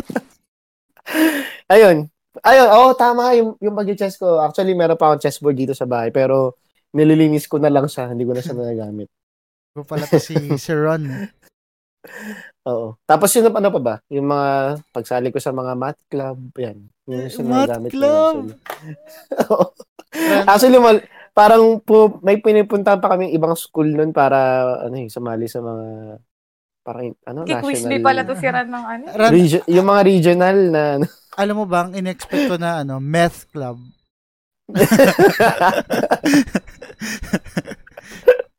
Kala ko meth club. Ayun. Grabe ka naman, ano lang tayo, organic lang. Oy, para po sa mga taga-pigay na nakikinig, biruan naman po ito. Huwag niyo po sa Ayun, yun lang. Yung para sa akin, yun lang. Pero, hindi kasi, yung sa sa math tsaka chess, nagamit mo yung parang critical thinking mo dun. Mhm. Mhm. So para sa akin, ayun nga, Tama. kahit mga simpleng bagay na Ah. ganun, para sa akin malaking bagay Ah. siya. Ano siya, tuturuan ka maging sigurista ng chess. Bago Oo, ka gumalaw. No? Natuto, oo. Katulad nung nahuli ka na, kailangan pa magsinungaling. Diyan, diyan, naniniwala ko dyan sa'yo. Naniniwala ko dyan sa game. Ayun, yun, yun yung mga bagay na yun. Hanggat may butas lulos at lulos. Alam mo, may naalala ko, there, merong, merong time na nag-Starbucks tayong tatlo, tapos ang pangalan natin tatlo, Harry, Ron, Ran, Ron ba Ran, tsaka Her- Hermione, di ba? Tayong tatlo. Ah, oo, yung tayong tatlo. na, meron Kasi meron ka, meron ata silang ano nun, yung parang butter beer oh, na. tapos walang kwenta yung lasa, di ba? Yun, Oo, hindi ano mo ako sa masarap. inyong dalawa na ililibre ko kayo? Oo, tapos, Ay, yung, hindi yung libre mo, Buy ano, one, take may sama one. ng loob eh. Yung buy one, take one. yung ano pa, ano, yung, yung parang, ano, Oh, venting asukal. si Rocky, parang ang utang sa atin ni Rocky ng dalawang kape. Oo. Tapos, binay one, take one niya tayo. ah, nakatandaan ka. Ran, masama, masama pa yung loob ni Rocket na nilibre tayo. May pustahan tayo. Actually, nakatago pa yung Oo. notebook ko na ano yun ba eh. yung pustahan natin nun? Ano yung pustahan natin nun? Hindi ko nga maalala eh. Pero basta may pustahan Ah, tayo nun. tatalo si Rocky. Tatalo si Rocky. Grabe, no? may- Akalain mo, five years ago na yun, mahigit. Oo. Oh, oo nga. Almost. Di ba? Almost. Hindi, five years na. Oo, Mm, tama, tama. Mga ganun bagay, Diyos ko. Pero, totoo. nilibre, kailan kaya tayo ulit ililibre ni Rocky? Anong pustahan kaya naman to? Ako din, eh, nag-aantay din ako eh. After nun, di na, after nun, di na siya nakipagpustahan sa ah, atin. takot na, takot na si Rocky. Oo, oo, oo. Alam ko yun. ang- Hindi na ako ang, ang masama kasi sa atin, pag nakipagpustahan sa atin si Rocky, trash talk pa lang talo na si Rocky. Di ba pag sabi ko, hindi ko na kayo, uy, di pa, kailan yun? Kaya sabi ko, ayoko na makipagpustahan. Ang sarap pa naman asarin ni Rocky, no? Yung magtitinginan lang tayo, tapos maasar na siya. So, ayun. Anyway. Uh, next one. Uh, next one is quit or to lessen smoking and drinking. Siguro, ikaw na una kong tatanungin dito, Ran. Kasi, ikaw, you were able to quit eh. 'di ba Or at least lessen yung pag-smoke and drink. So, yun. Uh, Mhm. be- before we go to that quest- answer or que- question on how did you do it, so, ano ba, yung, di ba syempre parang at some point nagkaroon ka ng parang withdrawal na parang gusto mo ulit mag or uminom. So, ano yung mga activities that lures you, parang nakaka, na-attract sa'yo na mag or mag-drink? So, ayun.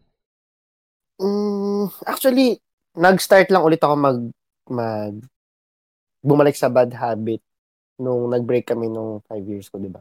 Mm, Okay. Oo. Parang before nun, hindi, ah, hindi naman talaga ako nag Kasi nahinto ko na siya kasi sumasali na ako sa mga marathon. Tapos nag, nung nag-break kami, bumalik na ako sa paninigarilyo, tapos parang inom ng inom talaga. Ay, wait. Uh, Tapos, disclaimer lang pala sa mga listeners natin. Hindi po pumasok ng rehab or anything si Rani. Sober naman siya. hindi naman siya naging alcoholic or anything. Anyway, Ran, continue. oo. Malalasan talaga tayo uminom. At saka Mm. yung party natin medyo ano eh, medyo wild pero hindi yung ano. Uy, hindi tayo wild, Hindi yung- wild ah. Nag, yung inuman Oh, hindi yung hindi yung wild wild, pero para sa atin, alam mo 'yun, parang sakto na yung ano, wasak ka na pagkagising mo sa umaga. Oo, kasi Jaeger yung pinapainom mo sa amin, si Raul, okay? Tapos 'yun. Pero 'di ba? Ang saya ng mga sinuinuman natin. Tapos ang nakakapagpaano lang talaga sa akin sa ngayon na alak talaga. Ah, pagka nakatikim talaga ako ng alak, parang hindi ako hinto hangga't di pa ako na wawasak talaga ng todo. Yun. Pero sobrang bihira lang. Kaya minsan pagka merong mga iba kong friends na may gathering, kasi inaaya ako, sinasabi ko talaga na hindi ako ma... Yun. Hello? Yun, so, ikaw, Rocky, ah, well, hindi ka naman talaga typically Hindi, drinker. hindi ako umi, ano eh. oo. Pero sa tingin mo, ano yung ano yung mga activities that lure someone into drinking or smoking? Peers. True. Peer pressure. True. Peer pressure, Mm-mm. mostly yan. I think. Pero karamihan kasi ng generation yun, lahat sila awake na eh. Woke. Mm. Woke yung term nila. Oo. Minsan may iba pa woke na or pa edgy lang. Kaya katulad yun na sinabi, di ba, ni Captain Hulk na ano nga siya, grammatically incoherent. Oo. Mm. Kasi hindi naman talaga dapat woke. Kasi ito. Tsaka I think siguro yung, hindi ko alam kung excuse lang yung stress. Mhm. Pero, Mm. oo. Al- alam mo, kasi di ba nakakatulong din naman mag-unwind, uh, Mm. Uminom, Mm. from time to time. Pero I think wala naman sa atin yung talagang sobrang alcoholic na parang gawin niyang goal yung to stop, to stop drinking and yung sa smoking. Yung smoking Wala- kasi hanggang ngayon pinag-iniisip ko pa yan eh na parang paano ba yung I mean, personally sa daddy ko, kasi hirap siya talagang i-stop yun. So, minsan inisip ko parang imposible na din talaga for a, for a smoker to stop. Mm. Pero yun nga, since si Ran, di ba, nag-stop naman siya mag-smoke. Mm. So, sabi, sabi ng daddy ko, the main driver nun is stress din sa work. So, Nag, na-try ba ng dad mo mag-isig or hindi? na-try niya na. Niya inayawan na niya yun. rin. Inayawan niya din. Hindi, ay, ayaw niya na. Oo. Oo. Well, yeah, to be fair. So-. So, hopefully, din nag-retire siya, mag-stop na siya kasi hindi na siya stressed sa work. Pero ganun nga talaga eh, no? Kahit, kahit Mm. yung pag sa HSBC dati, every time na, ano, pagtatanungin mo, bakit ka nag or ba- Mm-mm. madalas ka? Kasi stressed ako sa work. Yun. Mm-mm. Mhm. And I really think na, syempre, kailangan mo din i-consider on yung question na bakit, paano ka nag-start mag-smoke? Usually, it's Mm-mm. most most of the time. As It's- in, eh, most of the time, Yung root it's, cause. it's because of pe- yung peers talaga, yung peer pressure. And Mm. once you're Mhm. you've you've tried it it's a very deep rabbit hole na madidire-diretso ka na at, and there will be a time na realize mo na you don't need your friends na na ikaw na lang talaga nag nag-smoke mag-isa or mag nag nagde-drink mag-isa ng as in sobrahan pero yeah that's true so ikaw ba ran paano paano ka nag-start mag-smoke Ah, medyo malayo na eh. Parang high school pa ako nang tapos medyo laging nag-aaway yung parents. I So, see. yun yung isa sa mga reason. Tapos, parang nagatungan pa ng mga friends ko nung high school. I see Mm. Mm. Na, yun nga, may mga naging friends ako na nasa, mm, ano ba yung gumagawa na talaga ng mga bad habits, na nag-smoke din ng, ng mga joint. Mm, okay Pero wala naman, wala namang nag, ano, wala namang gumagamit ng shabu. okay eh, ikaw ba Rocky have have you tried have you tried smoking Alam nyo naman yun. ano, si Tin. Oh, isa lang. Isang hit lang, friend. Hindi ko maalala yun. Kailan yun? Parang ano yun, nasa BF tayo, tapos umis siyang Yossi. Sa labas yun eh. Sa labas ng Mm. cen- sa central pa nga yun. Tapos sabi ko, tapos nandun lang sabi, try mo lang friend, isa lang. Eh wala eh. Alam mo yung parang ang dami ng friends na pa-try sa akin isa lang. Hindi, wala talaga akong ano kasi ever since na bata ako, parang hate ko na talaga siya. Mhm. Kasi nga yung Mm. daddy ko, I grew up na nag-Yossi siya. Mm. Tapos, yun, ayoko talaga ng Yossi. So, Mm. hindi ako talaga na engganyo Ako, Mm. na ano, mag-Yossi. never ko na-try yung Yossi itself na ano, na as in, ang, ang pinaka nagpaayaw sa akin for smoking was yung, kumbaga parang, syempre, napapanood mo dati na cool yung Yossi, Yossi. So, ano ako Mm. nun, eh, LM ako nun, kumuha ko ng papel, binilog ko, sinindihan ko, tapos trinay kong hit-hitin. Tapos yun na, ayoko na. Ayoko nung feeling na parang may usok na parang pumatay dun sa lalamunan ko. Tapos yun. Well, to be fair Kasi naman ako kasi, experience. papel yun. nung bata ako. Kasi 'di ba yung daddy ko nga lagi siya nag-yosi. Tapos iniwan niya yung yosi niya sa sa tabi. Mm-mm. Tapos tinaray ko nung bata ako. As in, smoke, y- Yossi talaga? Oh, yosi, nakaiwan eh, nakaiwan sa labas. Naka, naka ano sa table. Tapos tinaray ko nung wala siya. Siguro dahil doon, parang na ano na parang naubo-ubo ako ganyan na alam kong hindi hindi talaga hindi. Nakakadala, no? Mm. Yung, nung, ano yung pinakauna na lang yun na, ano, na na-try inumin, na alak? Ako, beer. Pinatry ako ng, ano, ng dad ko dati ng beer.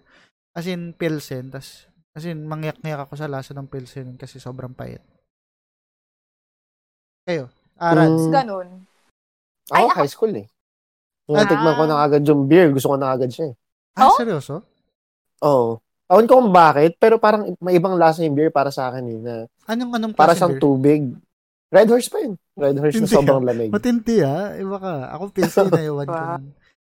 Ikaw, Rocky. Um, Baileys, yung cho- Ah, chocolate okay. pa nga yun eh. Bata pa Ah, din oo ako no. noon. As in, Tapos yun yung parang- pinakauna mo? Oo, kasi Amazing. dumating yung lolo ko noon galing States. So, ang daming mga dalin mga alak-alak. Tapos, Mm-mm. yung tito ko, naglagay siya sa, ano, sa, tapos pinatikim niya kami magpipinsan. Pero tikim lang. Wait. Kasi sarap eh. Huhulaan ko kung anong year to. 2006 or 2007, no? Or 2005. Mga ganun. O hindi.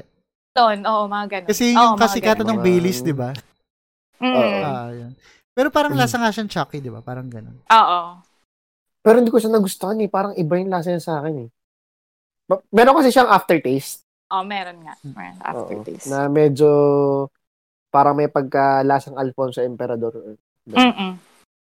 Go going back with with uh drinking. Naalala ko yung ano, yung yun nga, yung pinaka first get together Mm. or inuman na napuntahan ko with you guys, yung sa uh, uh, condo ni Teen. Tapos naalala ko yun kasi uh, si Ran, parang lahat everyone's drinking Cuervo, parang nag nagpapasahan, nagpapasa ng shot. Tapos si Ran, Mhm. meron siyang, siyang beer. Eh ako, so- during that time, ayoko pa ng Cuervo eh. So, doon ko siya nakasundo na, uy, beer, beer lang tayo. So, kami dalawa lang rin nila nagbibig. Tapos, lahat kayo, Alala ko yun. papaikot kayo. Nakahiwalay Ah. kayo. Hin- Naka-circle kaming Ah. lahat. Tapos kayo nakatayo. Kasi ayaw Ah. sumat. Oo, ayun namin siya. Ah, alala ko. Tapos, naglalaro tayo. Late, late ng- ata tayo dumating nun eh. Late ba tayo dumating nun? Hindi. Maaga pa nga Hindi. tayo eh. Maaga nga kayo eh. Kasi may dala kayong lasagna. Ano ka ba? Ang daming, ang daming, ano no, no? Ang daming, tawag dito, ano yan? Side story nung, nung araw na yun, nung gabi na yun. There's this thing with me and LJ. Tapos, syempre, tayo ni, tayo rin, nagkukentuhan tayo, no? And there's- Ah, ayaw there's- naman. There's also this side story with Star, 'di ba? There's also this side story with with Rocky na nag-enjoy siya dun sa company niya.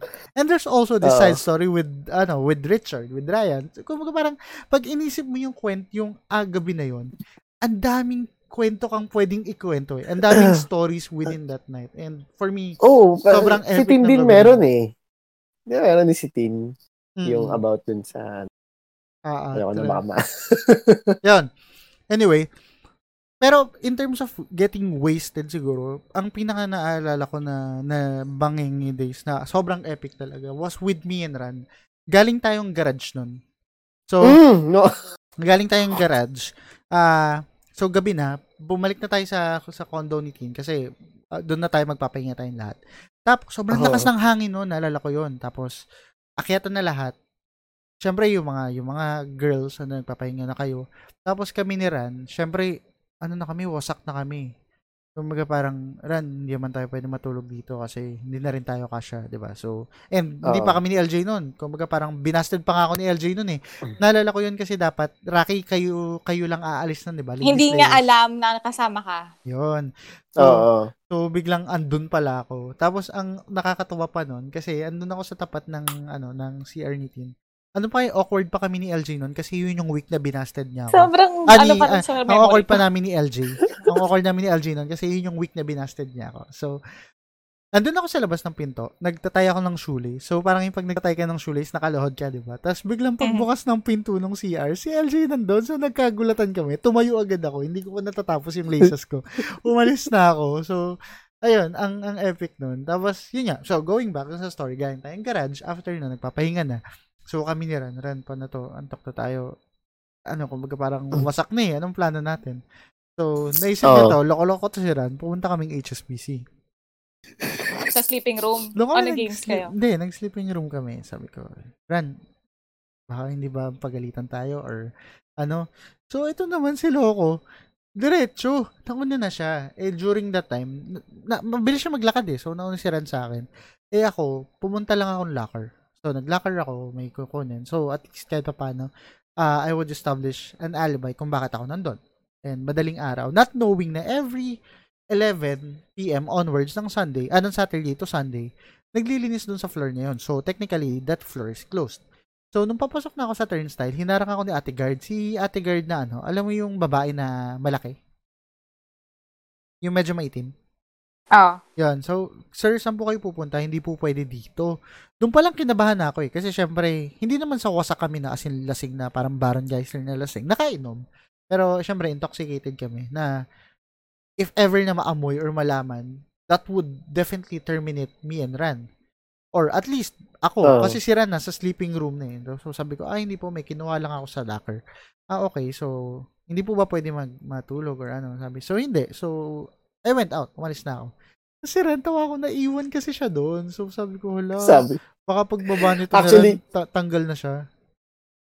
kinabahan ako noon kasi sinasabi sa akin bago ako paalisin. Parang binigyan ako ng free pass nung ni ate. Mm-mm. Ang sabi niya sa akin, ay sir, dito ka muna kasi kailangan natin gawa to ng report yan. Mm. Ganyan. Sabi ko, ah, ganun ba? Tapos para nakita niya ata na wasak na wasak ako. Mm-mm. So, Ah, ay, alam sige ba? na sir. Alam ba? Oo, oo, alam niya. Amoy na amoy ako noon eh. ka. Kasi, ayun yung, basta ang dami natin nainom nun. Sobrang dami natin nainom. Kayo, eh, ako buti na lang amoy burger ako nun kasi kumain tayo ng burger nun. Tapos, Tapos, sab, gay, gay, gay. ano ba yun? Nasa kotse ba tayo? Kotse mo ata yung Hindi, gamit hindi, natin nun eh. Hindi, ah Vios mo na itim. So, after nun, since wala tayong patutulugan, ah nag-usap tayo, Ran, ang gagawin natin, maglalaro ba tayo, matutulog? Eh, parang wala na rin tayo in the mood to play. So, ang ginawa Oo. natin, natulog na lang tayo. Ang ginawa namin, Rocky, natulog kami dun sa may tapat ng Philinvest 2 building. Yung dock area doon, di ba yung hintuan? Tapos doon kami natulog. As in, doon kami sa Ginagawa pa lang yun nun eh, no? Oo, Wala ginagawa- pa siyang office talaga. Oo. na- Ah, okay, okay, okay. Wala pa yung oo. Capital One nun. Tapos, parang after a few hours, nagising na lang ako kasi yung kotse ni Ran, hindi ganun katinted. Eh kami, tulog kami, nakabuka yung bibig namin. May mga dumadaan na tao. So, na-realize ko, tao sa loob. di ba, papasok na ng HSBC yung mga tao. Na-realize ko, hala, nakakahiya. Pero sobrang epic, sobrang epic nun kasi, di ba? Sobra, as in, Hindi natin alam na bawal pala doon, tapos Oo. wala lang. Ako pag naalala ko yun, sabi, ano ba to? Pero, Ano ba nagagawa ko sa buhay ko? yun yung mga time na as in, ano eh, screw the consequences is, all or, ano eh, kumbaga all out talaga na, yun yung, yun yung idea natin of being wild, which I really enjoyed the most. Kasi, although syempre minsan, what we're doing is wild as a concept, pero we're not doing Mm. anything that would harm anyone. So, ayun, yun yung bagay na, Drinkers naman tayo. true. Yun kumbaga parang controlled pa rin yung mga ginagawa Mm, natin. Kaya as in epic, sobrang fun nung, nung mga panahon na yun. So, Mm. ayun, anyway, that's the story of it. So, in terms of drinking and uh, getting wasted, yun na yung concept natin of getting wasted. Wala akong maalala Mm. na, as in, wasted, wasted. Meron ba? Si Star siguro. Actually, Oo. Yung, nang, Hindi, pag nasa Pampanga tayo, wasted, wasted din talaga tayo pag nandun tayo. Kasi ang dami kong binibili. Di ba, pag lumalabas tayo, ang dami natin binibiling beer. oo. Tapos, aside from that, meron pa ata tayong mga iba pang inumin. Mm, Pero hindi naman mga yun, Jaeger. pero hindi naman yun to the point na we're doing destructive things. Siguro ang pinaka Ah, wild na lang naman. na yung parang ganun na more of destructive things is yung parang aftermath na lang ng kinaumaga. Naalala mo yun doon tayo sa ano, yung umuwi agad si Rocky. Alabang? Parque Ano? Espanya, Parque Sa Espanya. Yung paglabas natin parang hangover yung kwarto, 'di ba? Yung the hangover yung scene. Na si Topher nasa sala, hindi na natin alam yung bahay parang gulo-gulo na. Hindi natin alam kung may Oo. nawawala na or ano. Pero yun, siguro pag, pag nagpapampanga tayo, hindi naman, although wild yung inuman, pero wala naman talagang as in, ano, Oo. as in bulag na, bulagta na pag, yung pagkalasing. Naalala ko lang talaga ni Epic yung kay Star, yung nandun tayo sa condo ni Tin na parang naglakad na siya dun sa edge ng pool. Ah, Yun- oo. Hindi na yun ang lasagna night. Yo, yun nga, yung lasagna, the lasagna na. Actually, meron pa kami The mga party. meron, hindi, prior pa yung party. Hindi ka pa kasama nun. Hindi pa. Ang kasama pa namin si Jer. Naalala ko yun. Hindi ko alam, wait lang. ah. Dito ko itatanong yung story na yun. Ah, talaga bang nakabrief lang si Jer nun o hindi? hindi, hindi. Ah, okay, okay. Kala ko, lang kami ni okay, Richard. okay. Pero ano yun, parang, ah, ano ba ginagawa din ni Rocky? Parang yung first impression, uh, King's sa Cup? kung ano-ano. Parang nag-King's Cup kayo nun, King's diba? Cup, oo. Oo, King's Cup. Ano pa ba yung mga inom natin? Meron pa kaming inom na kaming dalawa ni Chachi naman nakitulog kami kala Richard. Hindi ba yun yung Yes. ano, nagkita-kita kayo nila, kila Topher kayo pumunta? Ah, oo. Oo, yun yun. Yung tayo-tayo. Kasama ka nun eh. Wala ako noon, wala ako. Nun. kasi, Hindi ako nakasama nun. ay, tama, tama. Oo. Parang may lakad Ah, yata tama, ako tama. ng araw na yun. Pero anyways, Yeah. so ayun. Yun. Uh, next one is uh, getting out of debt or saving money. Ako, hindi sa getting out of debt, but more of saving money talaga yung naging naging problema ko Mm. when I started working and earning for myself. Na Mhm. most of the time gusto ko mag magtipid or mag-save. Pero ang dami ko kasi talagang unnecessary items na binibili. As in legit Mhm. na na yung yung conflict of having this wants versus needs is laging na-outweigh ni wants yung mga needs ko. Kumbaga parang kahit nga Mhm. recently eh, although nakaka-save na ako ngayon, as in legit na nakaka-save na ako ngayon, lalo na nag-start yung pandemic.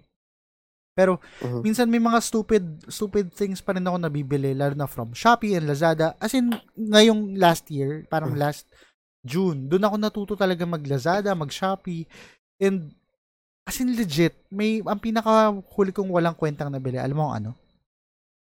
Mm. Yung alam mo yung ano, yung ski mask, yung pang yung parang bonnet na pang buong muka, tas tatlo yung butas. Oo. Bumili ako ng ganun, hindi ko alam kung bakit. Bakit? As in legit, hindi ko alam kung bakit. Minsan pag Parang yung tatay ko, ganyan yung tatay ko eh. parang yun yung pampatulog ko pag gabi, nang hindi ako makatulog, nagsha-shopee na ako, tapos magigising na lang umaga, hindi ko alam kung bakit na-check out na to. Out na. Di ba? Oo. Yeah, I was legit. So, I think yun yung ano, and yun nga, yung yung yung pagiging impulsive ko in terms of buying things. Alam nyo ako, and you've you've known me guys for at least five years. So, Mhm.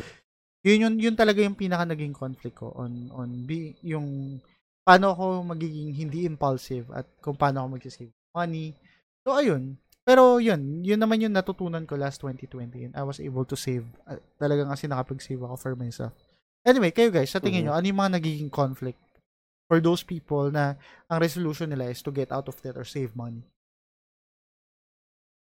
Mm, ay, hindi, hindi ko kayang sabihin siguro na parang, ano ba? Ang dami kasi factor kasi kat, ang nangyari sa atin kasi sa Filipino, ah hindi tayo, hindi natin nakuha yung mga bagay natin na gusto before, tapos nung nagkatrabaho tayo, tsaka lang tayo bili ng bili. True. Na Hindi natin, oo, hindi natin na tatrack yung gastos natin eh. Basta, ay, gusto ko to kasi, oh, parang deprived tayo sa mga bagay-bagay ng kabataan natin. Hindi- Feeling ko, yun yung reason. Siguro Oo. hindi lang din. It's more of parang Hmm. Alam mo yung meron ka lang ano eh, total say with your money because it's something that you've earned for yourself. So, Oo, isa pa yan. parang ako na mag-spend nito, pera ko to. So, kumbaga parang I have total control over just one. So, Mm. I can buy kung ano yung mga bagay na. Kasi di ba minsan, uh, there would be times na hingi ka ng pera, tatanungin ka ng parents mo, ano yung bibilin mo. Hindi ka bibigyan kasi sinabi mo ano yung pagbibilan mo eh. Like, kunwari, bibili ka ng Mhm. gantong bagay. Ano para sa mo gagamitin yan? Ba't ka bibili yan? So, Mm-mm. sometimes na gagawa ka ng other reason for you for you to for, para makahingi and mabili yung bagay na yun. And sometimes, Mm. 'di ba, other people would resort into lying, kunwari sa school or whatnots. Pero yun nga. So having that total freedom with your money, sometimes parang nagiging ano kay. It gives you nga, yung sabi mo nga Ran, na ah, complete decision or judgment kung saan mo gagamitin. Anyway, Ran, Oo. continue. A- ayun, ayun lang yung ano yung yung point of view ko lang, yun nga. Yung feeling ko yun nga, yung mga bagay na hindi mo na wala ka dati. Tapos parang since meron ka ng work, meron ka ng money, ah tsaka mo lang siya nabibili ah, without knowing na over over na pala yung gastos mo. Kaya ano, bilib ako sa mga taong marunong mag-manage ng pera eh. Mm. Kasi um, meron sila, nabibili nila yung gusto nila, at the same time, ah, may naiiwan pa rin para sa kanila. Pero karamihan kasi sa mga tao, para sa akin kasi, ano eh, skill yun. Skill yung pagmamanage ng pera. Yun Hindi lahat ng tao kaya siyang gawin. doon ako believe kay LJ kasi ano eh, even though na tumutulong siya sa kanila, nakaka-save siya, but hindi niya na-deprive yung sarili niya sa mga bagay na gusto niyang bilhin. Mhm. And yun yung natatanong ko na paano mo nagagawa yun na nakakatulong ka sa inyo, na you have your responsibilities na na maintain mo tapos Mm. nakakapag-ipon ka and yet hindi mo nade-deprive yung sarili mo. Ang Oo. naalala kong sinabi niya sa akin is yung perfect timing in terms of kailan mo kailangan and bakit mo kailangan over dun sa dahil nag-sale lang bibilin mo na agad. Minsan kasi trap Mhm. talaga yun eh na hindi mo naman talaga kailangan pero dahil maraming nakasale kukunin mo na but then you'll realize na hindi pa siya yung perfect time for you to buy that. So ayun, Mhm. would end up uh getting a chunk of your supposed budget or money na hindi talaga na hindi siya effective when you want to save or to get out of debt. Mhm. Anyway, yeah. So, ikaw, Rocky, uh, thoughts? Hmm. Um, I think yun nga, I agree with Ren. Marami siyang factors. Pero, I think it comes with ano eh, yung budgeting. So, budgeting, you have to, may ano din kasi, alam mo, financial literacy. So, we have to know our budgets, how to spend our money. So, I think most people, kaya hindi sila, ayun, um, nakakapag-save and getting out of debt is because of, you know, struggles sa pagbabudget they should ha- they, they they don't know what their priority is. So ayun and I think it all boils down to that when it comes to money and also yung pagiging impulsive ng mga tao. Pero I always believe kasi na um someone who's um responsible with money, it comes with also maturity. Okay. 'di ba? 'Yun. Um and also pagka kung nasa stage ka na ng life mo, syempre mag-iiba yung priorities mo eh. You will learn how to budget, how to manage your money. Pero if we're talking about our generation, yung eto, eto and our age, think ko nandun talaga tayo sa stage na we have the freedom to spend our money. And then kay Ran nga, nabanggit niya na um, possibly na yung generation natin are deprived nung mga bata pa tayo. I, I So, disagree with ngayon- Ran, ha? I disagree with Ran. Sa, I sa kanya. ay, sa, mm. Kasi si Ran, bata pa lang ng opportunity. Ah, burgis yun eh. Oh, hindi. oh, hindi, galing din kami sa galing din kami sa mababang Ooh, mababang Aquino kayo. class ng Mm. family dati. Yeah. Ah, I remember din kasi nung bata ako, parang hindi, ah, kasi syempre yung parents sa rin, ayaw tayo is-spoil. mm. So, nung bata ako, I need to parang prove myself na, na worth it bilhin to para sa akin kasi ganito mataas yung grades ko, ganyan. Eh Mm-mm. ngayon, Oo, 'di ba? You have you, you have your own money. Kaya Mm. nawa- nawala wala tayong prioritization ng money and budgeting. True. At saka yung ano, Which is- yung Oo. Ah, We're yung generation to learn how. eh, yung generation before sa atin, parang masyado silang ano eh, responsible. So, Mm-mm. kaya tayo kaya feeling ko yung generation natin kasi nade-deprive ng kabataan. Kasi yun nga, parang tinuturuan tayong ah, alam mo yun, yung yung tag ito, There's no free pass yung for motto everything. nila. Mm. Yung motto nila na ano, pagka maikli ang kumot, matutong mamulok. Oo, oo, oo. Yun yung, yun yung kabataan natin eh. Unlike Mm-mm. yung mga kabataan ngayon Saan ngayon? na yung sa generation natin, ang pinaka unang-una sa thinking natin, hindi ko paparanas ko sa, hindi ko Ah. paparanas Oo, sa. oo, oo, oo. Yun. Kaya yung generation ngayon medyo Mas spoiled. alam Pe- pero to be Oo, fair, medyo ah, spoiled. we we have nothing against those people na ganun magpalaki. Kasi we understand Oo. na Mm, mm, kung saan sila nanggagaling. Kasi syempre, Iba-iba yun, naman ang parenting. Pero Oo. ganun talaga na ewan ko may may mga setbacks talaga yung ganung way of uh, uh, Oo. raising Pagpapalaki. kid. Naintindihan ko naman syempre na ayaw nilang ma- ayaw ng parent nila na maranasan ko yung naranasan nila. But Mm-mm. we sh- they should we should also realize that those experience regardless of it being good or bad has a positive impact on us. Mm. Kumbaga parang subconsciously yung yung pagiging ganun naging naging idea sa atin yun ng kailangan kong pag pagporsigihan yung ginagawa ko Mm. para Oo. magkaroon ako ng maayos na, na, na, na trabaho, na work, or kumbaga parang it reflects yung nagiging character natin eh, na pag lumaki tayo na reward-based na kapag maganda yung score mo, Mm. bibigyan ka ng ganito ng parents mo, we can apply it on our work eh, na if you work Mm. hard and Mm. hard enough to prove na kaya mo talagang gawin and to show results, that would give you uh, promotions or when you own your business, when Mm, when you're mm, mm. hardworking with your business, it it would take your business to different different heights, 'di ba? Kasi Oo. again, I have nothing against with with uh the way kids are being raised today. Pero ngayon kasi every kid gets a trophy for participating. Oo. They, they, they get my point. Alam mo yun, ang, da- ang daming, ang dami ng ano eh, ang dami ng awards. Ah, true. Maski sa school eh, maski sa school, ang dami mo ng awards kahit yung mga simpleng bagay lang na ginagawa mo. Unlike dati talaga, parang nagkakaroon pa ng ano parent-teacher conference para kung sino talaga yung top one True. and all. Ngayon, ngayon may ano na eh. As in, top, top Most all thoughtful. Na, eh, top. Most thoughtful. Pero, ayun, talaga, I think, ano eh, some kids really has to understand the concept of losing and uh, taking a loss or at least facing problems and whatnots. Kasi, ano eh, you really need those things eh. You really need do, to experience those struggles as a kid para mas maging stronger ka paglaki mo. And, yun nga, again, na, I cannot emphasize this more. Naintindihan ko yung reason kung bakit ganun sila pinapalaki. Kasi nga, ayaw ng parents na ma, matutun, ma, ma-experience ng mga bata yung mga negative things na na-experience nila. Pero, yun, ako kasi lumaki ako na ang dami kong negative experiences eh. Na ang dami kong napagdaanan na, na, na painful, painful things with my life. I, I, there are things na natalo ko or may mga bagay na gusto ko na hindi ko nakuha. 'di ba? And both family and in school or in friends, that made me stronger and who I am today. And yun nga, talagang kailangan din matuto nun. Kasi every time na pag yung mga bata ngayon na pag nag, naka-experience ng problema, minsan hirap talaga sila eh. Hindi nila alam kung paano Mm-mm. sila lulusot. Hindi yung kasi yung mga kids ha, kasi yung kids talagang hirap yung mga toddlers. Pero yung mga young adults natin ngayon na pag nagkaroon ng problema, hindi nila alam kung paano nila gagawin. Diba? Mm-mm. Yung struggle. Masyadong sheltered ngayon Mm. yung Mm. yung Yeah. generation. Ewan ko, I- I'm not sure kung masyado lang ako nagiging old school in terms of di- discipline. Tito na, ano. tito. Yes, true.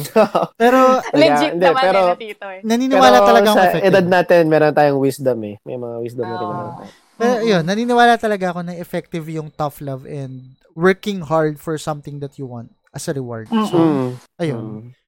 Yun, anyway, yun, actually, that's, si Rocky yung huli nagsabi, di ba? Mm. That's a Ah, that's a ah. really great point. And yes, true. So kailangan mo talagang inter- perspective talaga in terms of saving. And yun nga kung Mm. you really have to set your goals straight with in terms of saving money lalo na kapag time is of the essence kasi sobrang crucial eh. Lalo na kapag let's say uh, nasa early 30s or early 30, Mm. 30s tapos wala ka pang savings or even insurance, wala ka pa nakukuha or investment or any type of kind that would sustain you even you're not working. Mahirap, mahirap talaga. Mm. Anyway, so masyadong nagiging seryoso yung topic natin. We, we just want to make it light. So may question ako sa inyo. Ah, Ah, ano yung pinaka-silly na binili nyo sa Lazada or Shopee? ako? Kayo, kayo. Yung mga pinaka-walang kwentang impulse na binili nyo sa Shopee or Lazada. Ako- Sa dami, hindi ko na matandaan. yung pinaka, ito na, pinaka, basta para sa'yo, pinaka-silly na naalala mo ngayon. Ano ba? Recently, um, ano kaya? Mga ano lang, mga stickers, ganyan. Parang, ba't ako bumili nito? Anong sticker yan? Anong sticker? BTS? hindi. Mga cute stickers lang. Parang nakitan lang ako. Ano yun? pa ba? Ah, meron pa ako. Ito, hindi siya Lazada. Ano? Um, pero online, ano siya, shop, sa online store siya. Bumili ako ng pants. Okay. Tapos, ang mahal nung bili ko, ang tagal ko na kasi naghahanap ng pants na ganun, pero gusto kong makatipid. Okay. Kasi, Mhm. so, bumili ako. Tapos pagbili ko, di pala siya kasya sa akin. Ang laki. So, tinaray ko, ibigay na lang siya sa mami ko. Mhm. Hindi rin kasya. So, ngayon, wala, nang, wala na siyang kwenta. Like, wala na magsusuot. Hindi mo So, pwedeng lang ipa-alter? siya. Ipa-alter? Oo. Wala akong kilalang magpa, ipapa-alter. Basta nung na-receive ko siya din, na-disappoint ako sa itsura. Ah, okay. Like, pangit talaga yung fit niya. So, doon natauhan talaga ako. Kasi hinayang ako sa binayad ko. As in, Pero- ma- mahal ba? Mahal kong mahal talaga. O hindi, Eh, hindi naman super mahal kasi nga kaya ko siya binili kasi mas mura siya doon sa Ah, sa mga brand na gusto ko. okay. Pero ayun, naging ano lang din naman siya sa akin, eye-opener. na wag bibili ng True. ng jeans Sa ano, no? sa- online. Oo, tsaka sa mga parang China. From China. Hirap talaga. Ayun. O yun, fairness ha, buti maluwag kasi ang hirap kaya maghanap ng ano, usually masikip. Kasi Oo. maliit Eh, yung... eh, hindi, kasi sa akin, sa, sa build ko, Ah, well, to be palaging fair, it's either, ano, maluwag siya. Hmm. Kung maliit naman, like, sobrang liit naman. ano. Kung maliit pa siya. Okay. Ikaw, Ran, ano sa'yo? Ako, ah, ano ba? Ah, nag-try kasi ako mag-cost cut sa ano eh, Kala sa laundry cosplay. shop ko. Kala cosplay. Ayun, Okay. nag-try ako mag-cost cut sa laundry shop ko. Tapos, ah parang meron ako nakita na ano, mga nagtitinda ng mga repack na Sabon. Downy. Oo, oh, naka-repack na Ariel. Ah, Sabi nila authentic naman daw, pero nirepack lang kasi parang galing daw sa ano. Alam mo yun? ah, sa factory, ah, gano'n. Oo, sa Oo. factory. Tapos, yun, sinubukan ko siya. Ayun, may mga nawalan ako ng customer. May mga customer ako na hindi na bumalik kasi nga daw wala daw amoy yung sabon. Shit. Oo, Tapos yun. ano ba yun? May nilalagay silang something eh. Parang mga, Oo. ano ba yun? Oo. Hindi ko alam kung anong ginagawa, ginagawa nila. Pero after powder. nun, Oo. Oo. Ihahalo pero after lang. nun, kung, ano na ako, parang kinausap ko na ulit, parang pumunta ulit ako yung Unilever para, yun, kumuha ko na. Sa kanila na ako magpapa, uh, papasupply na lang. Sa kanila na lang, direct na. Huwag mo kasi tiperin yung sabon. yun nga, parang, so dun, dun ko na-realize na, hindi, I mean, di ko naman Quality. dun na-realize, pero napatunayan ko talaga na, you know, what you, uh, you get You get for, what you uh, pay what for. you pay. You get what you paid for. True, true. Uy, in fairness, ah. Yun. Shout out dun sa mga nagtatrabaho. Pero, alam nila, alam nila na sub, na repack yung binili mo. Yung mga nagtatrabaho sa'yo. Oo, oo, alam nung mga, nung mga workers ko. Pero ano, after nun, hindi na talaga. Parang dumidiretso na talaga ako yung. Wait lang, marami kang binili. As in, bulto ba? Hindi. Ang dami. Anong Oo, ang ginawa? dami. Tapos na? parang, wala na. Yung iba, pinamigay ko na lang. Tapos, Okay. yun. Yung, yung iba naman, ginagamit ko pagka, di ba kasi, ah, ang ginagawa ko, hindi ko naman nilalabahan yung damit ko everyday. So, pag nag-workout ako, ang ginagawa ko lang, yung mga sabon na yun, yung mga extra sabon na yun, Wait, wait. yun yung pinambabanlaw ko sa damit ko. Ay, okay. Sabi mo hindi ka naglalaba Oo. everyday. Oo. Okay, akala ko Kumbaga weekly ako naglalaba. Ko kasi sayang sayang yung machine eh. Ah. Sayang yung binabayaran ko rin. Kala ko di ka nagpapalit ng damit eh. Okay. Anyway. Ayan. Yun. So, that's it. Yun yung top 4 natin. Uh, yun yung napag-usapan natin. So, since we've talked about those resolutions that most of the time didn't work, we will now uh, list yung 10 yung 10 reasons on why New Year's resolutions fail. So, actually hindi siya 10 eh. Uh, 9 lang siya. And uh, I've I've I got this uh 10 reasons sa sa isang site and I would post it on the description siguro dun sa sa Spotify or any other media outlets na kung saan mag-air to. So ayun, uh, pasadahan na lang natin siya. So yung Mhm. isang una ko nabasa is first one is you are treating a marathon like a sprint. Kumbaga parang kung bakit siya Mhm. nag-fail. In this context, uh, nasa context siya ng uh, diet pero it can apply to everything. So yun nga, 'di ba? Parang minsan ano, ah gusto mo mabilisan yung yung progress and Mhm. gusto mo makuha agad. So sabi nga dito, slow and steady habit change might not be sexy, but it's a lot more effective than the I want it all and I want it now mentality. Small changes stick better because they aren't intimidating. So if you do it right, you'll barely even notice them. So sabi nga nila na parang bakit mo kailangan madaliin to? Hindi mo hindi na naman to na something na kailangan mo magawa overnight. If you want to lose weight for this year or to save money, hindi siya kailangan dapat next month ganito na yung perang na save ko. Hindi siya ganun. So, you have to treat it na parang on a day-to-day basis and syempre, slow Mhm. and steady. Sabi nga ni Rocky na parang although short term siya, pero in the long run, makikita mo na malaking impact siya. Doon mo maririp yung Takbong ano, gwapo lang. Mm, takbong gwapo lang. Yun. So, yun. Yun yung, yun yung first reason kung bakit. And I think napag-usapan naman natin to na yun nga, may mga tao kasi na gusto nila na yung solution, ay yung, ah, yung result is andun agad. Which is, hindi naman talaga Mhm. siya ideal, di ba? Kayo ba? Yep. Thoughts? Oo, para sa akin, ah kailangan mo talaga sa paghirapan kung gusto mo. Kaya nga, ano, di ba? ah, kailangan mong i-push ng i-push yung sarili mo kasi nakakatamad. Mhm, True. Kahit nakakatamad siya. Yun. Ah, ikaw, Rocky, do you have any thoughts or same, same sentiments? Lang din, oo. Second one is you don't believe in yourself. Ayun yun talagang isang pinaka-crucial. And sabi dito, a failure to act can cripple you before you leave the starting line. If you've tried and failed to set a New Year's resolution or like several New Year's resolution in the past, we know that it might be hard for us to believe in ourselves again. Doubt is a Mhm. nagging voice in your head that will resist personal growth with every ounce of its being. Ako, minsan dumadating ako sa point talaga na ano, na yun, na parang kaya ko bang gawin to? Magagawa ko ba to? Ang pinaka maaalala ko dito na at some point na I don't believe in myself on being able to do that was to study again. Kasi naalala nyo, ever since nag-start tayo with HSBC, sabi ko, one year lang ako. Pag after nito, mag-start na ako mag-law school. Kasi I have, meron, meron akong mga close friends sa college na kaming apat, we're, we plan to study law after after grad. Two of them pursued. Mhm.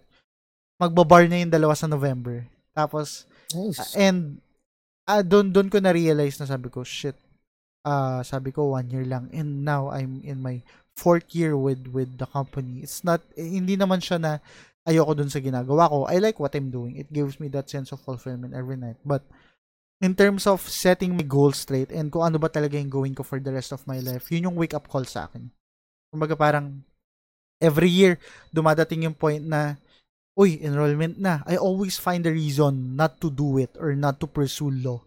Until dumating na yung point na time is of the essence. Gusto ko, ang sabi ko dati, by 27, nakapag-bar na ako, or at least magbabar na.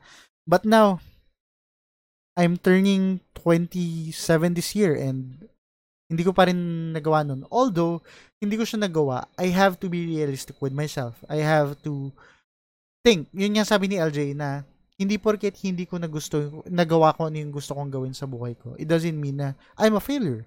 It doesn't mean na na hindi na, na hindi ko na magagawa yung gusto kong gawin sa buhay because what I really wanted to do is public service and to help people. And doon ko na-realize na hindi naman yung law lang, yung pagiging lawyer yung sagot doon. So, yun, that's Mhm. why I'm currently taking masters in economics.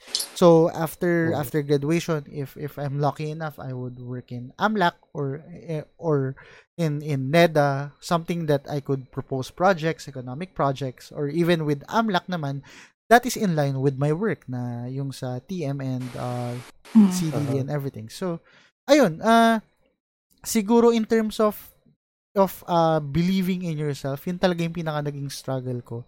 Na ah, nagkaroon ako ng ng somehow anxiety with myself or or parang I'm quite blaming myself kung bakit hindi ako nakapaglo kasi wala naman ako ibang sisisihin eh. But but Mm. anything but myself. Kasi ako, at the end of the day ako yung mag-aasikaso ako yung mag-aayos. And yun nga Mhm. na na-frustrate ako sa sarili ko. But yun I I I ah lucky ako na andun si LG because even though there were times na I don't believe in myself he still believes in me and that pushed me to to greater Ah. heights and yun next year gagraduate na ako so hopefully Oh, ang bilis. yun, magtitesis na Oo. ako hopefully next year. So, ayun, di ba? Ah, I'm happy na there would be times talaga na you have your resolution na you won't believe in yourself, but Mhm. you're lucky if you have someone that would believe, like friends, family, that would push you to Mm. do it. Exactly. And, yun. Kayo, thoughts? Ako, as in, I can totally relate. I I felt the same with you Mhm. about sa pursuing my studies. Kasi, syempre, yung doubt, di ba? Dinout ko din, kaya ko ba yun? Ba't ako, bakit ako mag-aaral ulit? And until now, hindi ko pa rin siya nagagawa. Mhm. So, last year talaga, uh, took a toll on me. Parang, is this really for me? Parang ganon, di ba? Mhm, true. Siyempre, time din, ano, time. Pero, na-realize ko na, bakit ako magpapapressure sa time? True. Like, if you Mhm. really want to do something, di ba? Parang, if there's a will, there's a way. So, some would Mhm. say, some would discourage me like, oh, ano ka na, parang, isn't it too late? Parang Mhm. ganyan. So, sometimes it's it comes from family members pa, relatives, Na parang, bakit nyo dinadoubt? Parang, bakit tingin nyo ba hindi ko kaya? True. Eh, I'm, I'm, the, ty- I'm the kind of person kasi na pag challenge mo ko, lalo ko siyang gagawin. Yep. Yeah. Ganun ako. So, ga- so, sa akin naman, parang hindi rin ako, pwede siyang, di ba sabi ko nga kanina, for me kasi yung goals ko, hindi sa I give up on it na, parang nade-delay lang siya. Mm. So, um, for me is little by little, parang one step at a time, makakamit mo rin yung goal na yon. So, what I did, um, kasi looking back, so, during college, naisip ko na rin to take up law after graduation. Mhm. Pero, syempre, ang daming, alam mo yon fresh grad, ang daming, ang gulo ng isip. So, Mhm. I said, okay, after two years, maglolo ako, ganyan, ganyan. Pero, yun nga, tuloy-tuloy. An- ano na, ilang years na ako nag-work? Mga seven years na. so, hindi pa rin. Tapos, nung parang naging turning point ko is nung nag-resign ako ng HSBC. I mean, nung time na pa-resign ako ng HSBC, iniisip ko na yung next step ko. Mhm. Kasi hindi pwedeng tumenga ako. Parang ayokong, ayoko ng ganun. Like, it's either mag-aral ako or maglilipat ako ng company. And then, I decided to, di ba, lumipat ako ng company. And then, nung doon ako sa company na yon sabi ko parang, this is the company that I think kaya kong pagsabayin yung studies and Mhm. um, work. Kasi, kaya rin naging unrealistic yung studies ko as gold nung fresh grad ako is because of the nature of my work. Parang for me, imposibleng pagsabayin yung pag ganun yung work mo. Like shifting and the stress of of the work itself. So, sabi ko ngayon na nandito na ako sa company na to, parang I'm blessed. Parang tingin ko, kaya ko na ngayon. So, um, first step I did is to take the exam which I passed. Kasi alam mo yon parang ano lang yun eh, sugal lang. So, like, sige, titake ko to. Eh, di pag pumasa ako, meaning, kaya ko. Kasi napasa mo yun eh. Kumbaga, you have the, um, what it takes. I mean, hindi naman what it takes, but kaya mong, kaya mo yung course na yon kasi napasa mo siya. Parang, ewan ko kung parang validation ko lang yun sa sarili ko. Pero dahil napasa ko yun, it's like, okay, kailangan ko talaga siyang i-pursue. Pero every time, like kung kumbaga nag iniisip ko kung kaya ko ba 'yon, gusto ko ba 'yon. Pero lagi akong bumabalik dun sa goal na 'yon. So I think gusto ko talaga siya. And ayun. So yun din yun nga, babalik tayo na sa struggle kung bakit hindi yun natutuloy is sa mga ganong circumstances. Pero I uh, for me again, in, inaano ko na hindi na ako nag-give up doon. Mhm. For me is I'm just starting, parang Yes, ganon. true. And ayokong mag magpaka pressured sa time and age. True. Lalo na if it's learning. It's about learning. True. Wala talagang wala talagang limit for learning as in continuous talaga siya. Mm. And yun, good luck friend with with with your with your uh, law career or at least yung pag-pursue mo ng law. As in go, kaya mo 'yan. And yun nga, ah talagang ano eh, talagang minsan crucial din kapag even your family are doubting you kasi sila yung pinaka foundation eh with, with, with the things that you really want to do in life. And yeah, true. Toran, thoughts? Mm, katulad ng sinabi ko kanina, parang dive, dive in head first. Mhm. Huwag ka mag-isip ng kung ano-ano. Basta kung gusto mo siyang gawin, gawin mo siya. Kasi, Mhm. ah unlike sa akin, pagka, oh, may gusto kong gawin, pero, ah pagka ginagawa ko na yun, within, nung, pag nandun ako sa process na yun, tapos nakikita ko siyang hindi ko siya gusto, hinihinto ko talaga siya. Unlike yung mga bagay na, ah gusto ko siyang gawin, talaga, tinutuloy ko siya eh. Mhm. Unlike, like yung sa ano ko, sa masters ko. Ah, gusto ko siya nung una, pero nandun na ako, parang ah, parang tinatamad na ako kasi parang parang alam ko na siya eh, parang naintindihan ko naman na siya. So parang kaya ako nagma-masters para makakuha lang ng certificate. Pero yung knowledge kasi na sa akin na. I see. True. Awan ko, medyo oh, medyo medyo arrogant pero yun yung ano, yun yung personality ko. Unlike yung sa music, yung unlike sa music na nung nag-aral ako ng music, may mga times na sobrang hirap na talaga ng mga ah, exercise. Mhm. Pero tinuloy ko siya kasi gusto gusto ko talaga siya. Pati rin naman dito sa ano sa pag-train sa Mm. MMA. May mga times talaga na sobrang hirap ng training pero tinutuloy ko naman siya. eh. Yun nga lang, pagka hindi ko talaga siya gusto, hinihinto ko siya. I I think this would really answer the question of your endpoint eh. Kumbaga parang ano ba talaga yung gusto mong gawin sa buhay and if if Mm-mm. you're doing it just for the paper then it's not really for you. You really have to pursue kung ano talaga yung gusto mo and you start that by believing in yourself. So, Mhm. ayun, ah isa pang bagay na sinabi ni Rocky that I want to emphasize is that there would be times na parang hindi natin nagagawa yung isang bagay na pinaka gusto nating gawin. But whenever we think of kung ano ba talaga yung gusto nating gawin, doon lagi tayo napupunta. Gets nyo? Mm. Yung like, ako nga, yung for, Oo. for myself or with Rocky. Gusto ko mag-study ulit and ang daming reasons na hindi natutuloy. Ang daming reasons Mhm. para hindi na siya i-pursue. But every time that I would ask myself or Rocky would ask herself, laging tatanong, ano bang gusto mong gawin? Yun na lagi yung lalabas na sagot. And that shows na yun talaga yung gusto mo. And the only way to start that is by believing in yourself. And with your point, Mhm. it's like diving head first. As in, YOLO talaga. So, ayun. Yeah, that's a Oo. great point. Yun. Next one is related dun sa sinabi natin is too much thinking, not enough doing. So, uh, yun nga, in terms of resolutions natin, na yung iba-iba nating resolution, ganito yung gagawin ko, ganito yung gagawin, mag, magtitipid na ako, or mag-diet ako, or gagawa ko ng ibang bagay, minsan, na-overdo natin eh, na kung ano-ano na yung naiisip natin na, na Mm. kung pwede natin gawin Mm-mm. within that within that resolution Mm-mm. na minsan sa sobrang dami nating naisip hindi na natin nagagawa kasi minsan sa pag-iisip pa lang exhausted na tayo Mm-mm. 'di ba na parang uy ang dami pala nito parang ayoko na wag na hindi na lang na yun Oo. na 'di ba yung kunwari pag magda-diet gusto ko mag-diet ano yung mga kailangan kong gawin mag-diet kailangan ko mag mag-workout kailangan ko mag ah, meal plan or at least meal plan or mag mag ano ng food na na kakainin ko. So kung ganun 'yon, kailangan mag-grocery ako, bibili ako mga gulay, pipili ako ng mga food. Or kung hindi man, kung mag-order ako, mas mahal like yung salad stop or any salad foods, 'di ba? So doon pa lang sa sobrang dami mo nang naisip, hindi mo na nagawa. Yun yung isa na conflict na in terms of keeping your solutions intact. So yun. Too much thinking, not enough doing. Thoughts, guys? Mm. Rocky. Same lang? naman, same lang. Kasi, like, yeah, going back to my example, gusto ko mag-aral. And then, pag naisip mo na ito yung mga kailangan mong requirements, True. and all that, di ba? Pag kung dun pa lang, give up ka na. Hindi mo talaga matutupad yung, yung goal mo.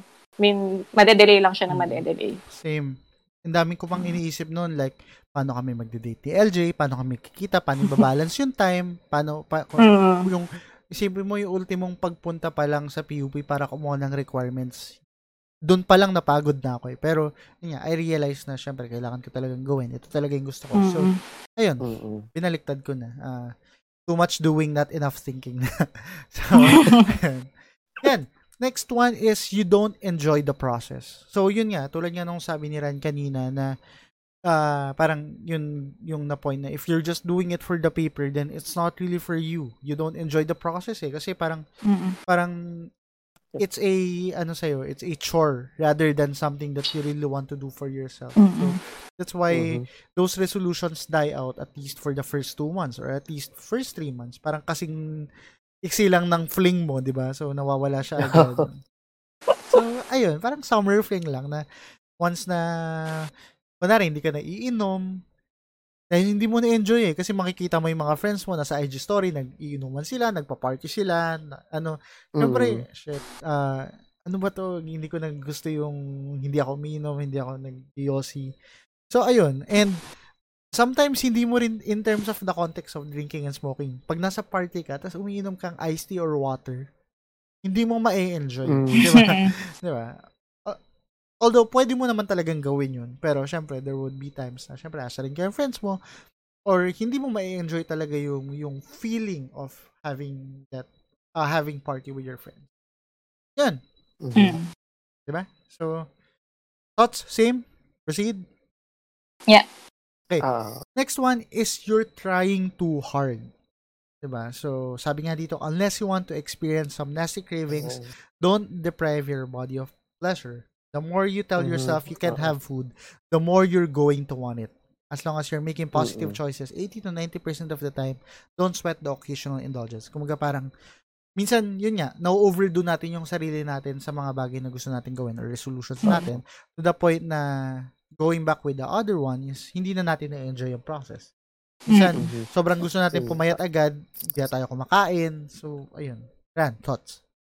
Oh, ah parang ano yan eh, yung ano ba sa Karate Kid, yung too much of the good stuff. Uh, is bad. Oo, true.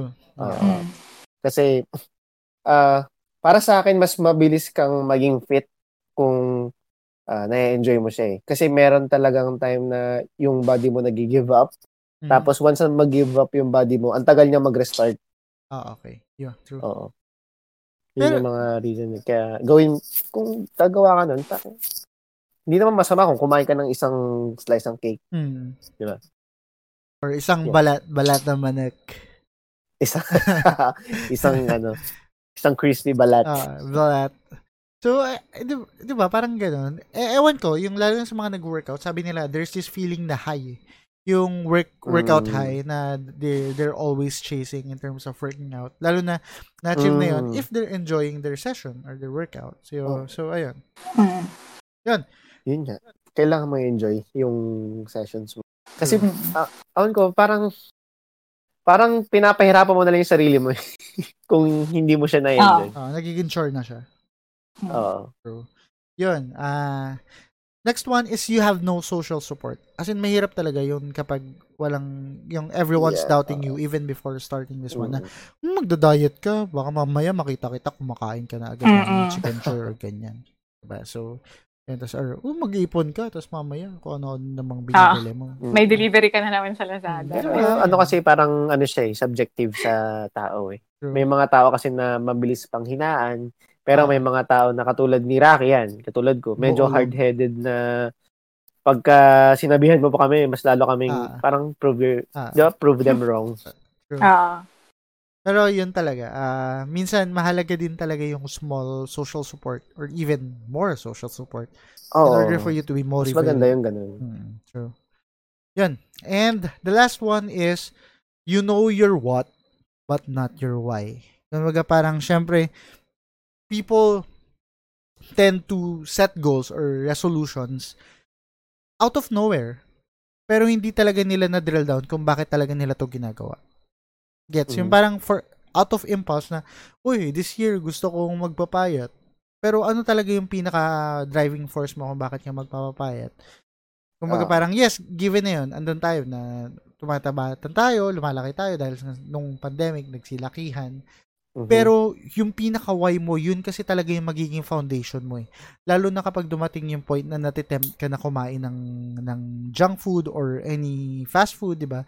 Kailangan mong bumalik or mag-resort back dun sa why. And most of the time, people tend to forget or at least hindi sila prepared sagutin yung tanong ngayon. So, yun, bumabalik na sila dun sa question na, ah, sa old ways nila, nababreak na nila yung resolutions nila. Yun. So, that is it. Tapos na. Tapos na for our second episode. And, kamusta kayo? Okay lang ba kayo? Napagod ba kayo? Okay naman. Di ba? Ikaw, Rocky. Actually, mas ah, na-enjoy ko yung usapan natin ngayon. Siguro dahil ano, ah, uh, ay nagkakwentuhan.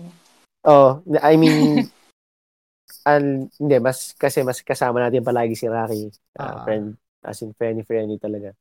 Pati hindi. Kasi, ganito tayo in, on a normal day. Ah, ganito tayo in a normal oh. day. Legit. Pag tayo tatlo. Oo, kaya, uh, Kasi nung last time masya, although masaya din yung usapan last time. Although in general oh. kasi siya, ay hindi naman in general, more of targeted in terms of oh. uh, music life while this one mm. as in life as a whole talaga and starting a new year. Sabi nga ni Rocky mm. for the longest time, new year, new me nga, 'di ba? So, 'yan. so, it's a new year. Ikaw Rocky, uh, how's your experience naman dito? 'Di ba? Casual lang siya, 'di ba? Oh, uh, mo ba? Hmm. Uh, hindi naman ako nagdalawang isip na mag-oo. Kasi mm. parang na- na-realize ko, sabi ko, yung topic is something that, that we would actually talk about mm. pag magkakasama mm. tayo. True. 'Di ba? Hindi siya like awkward sa atin na pag-usapan. Mm, true. yeah.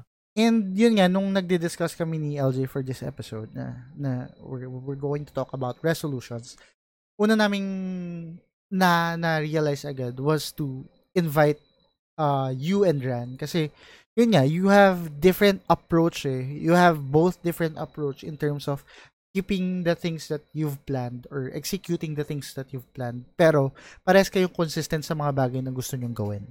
So, yun, uh, in terms of New Year's resolution, although very light yung topic, pero, to be honest, may mga uh, nasabi kayo na very eye-opener sa akin. And, yun, nakatulong sa akin. And I hope na yung mga listeners natin would also feel the same way. So, ayun, uh, thank you. Thank you guys for for being a part of this second episode. And I think our next episode siguro I think baka early ano na somehow related inter- sa being single and being in a relationship. So, pa-Valentine's na. What? I'm not sure. So, kami pa rin talaga tanira. uh, I'm, I'm, I'm trying to do a pod na mas, ano, na marami. Kasi yung mga close friends din natin na that would talk about Mm. being the, uh, the enjoyment or the fulfillment of living a single life versus the life Mm. of being in a committed relationship. So, ayun, uh, hindi naman yung as in debate, debate, but more of yung mga perks or pros and yung mga pros talaga of being with on that type of situation. Kasi hindi cons eh. Kasi feeling ko Mm. masyadong debatable and subjective yung mga cons na bagay. So it's more of a Mm. pros tayo. So anyway, yun. Uh, thank you guys again for for being part of the fo- the pod, the pod. So before we end, uh, do you guys have anything to promote or what are your social media page or profile so we can follow you guys? So Ran, ikaw ulit, ikaw muna. Ayun, just like before, uh, support our band, yung Killshot Order PH.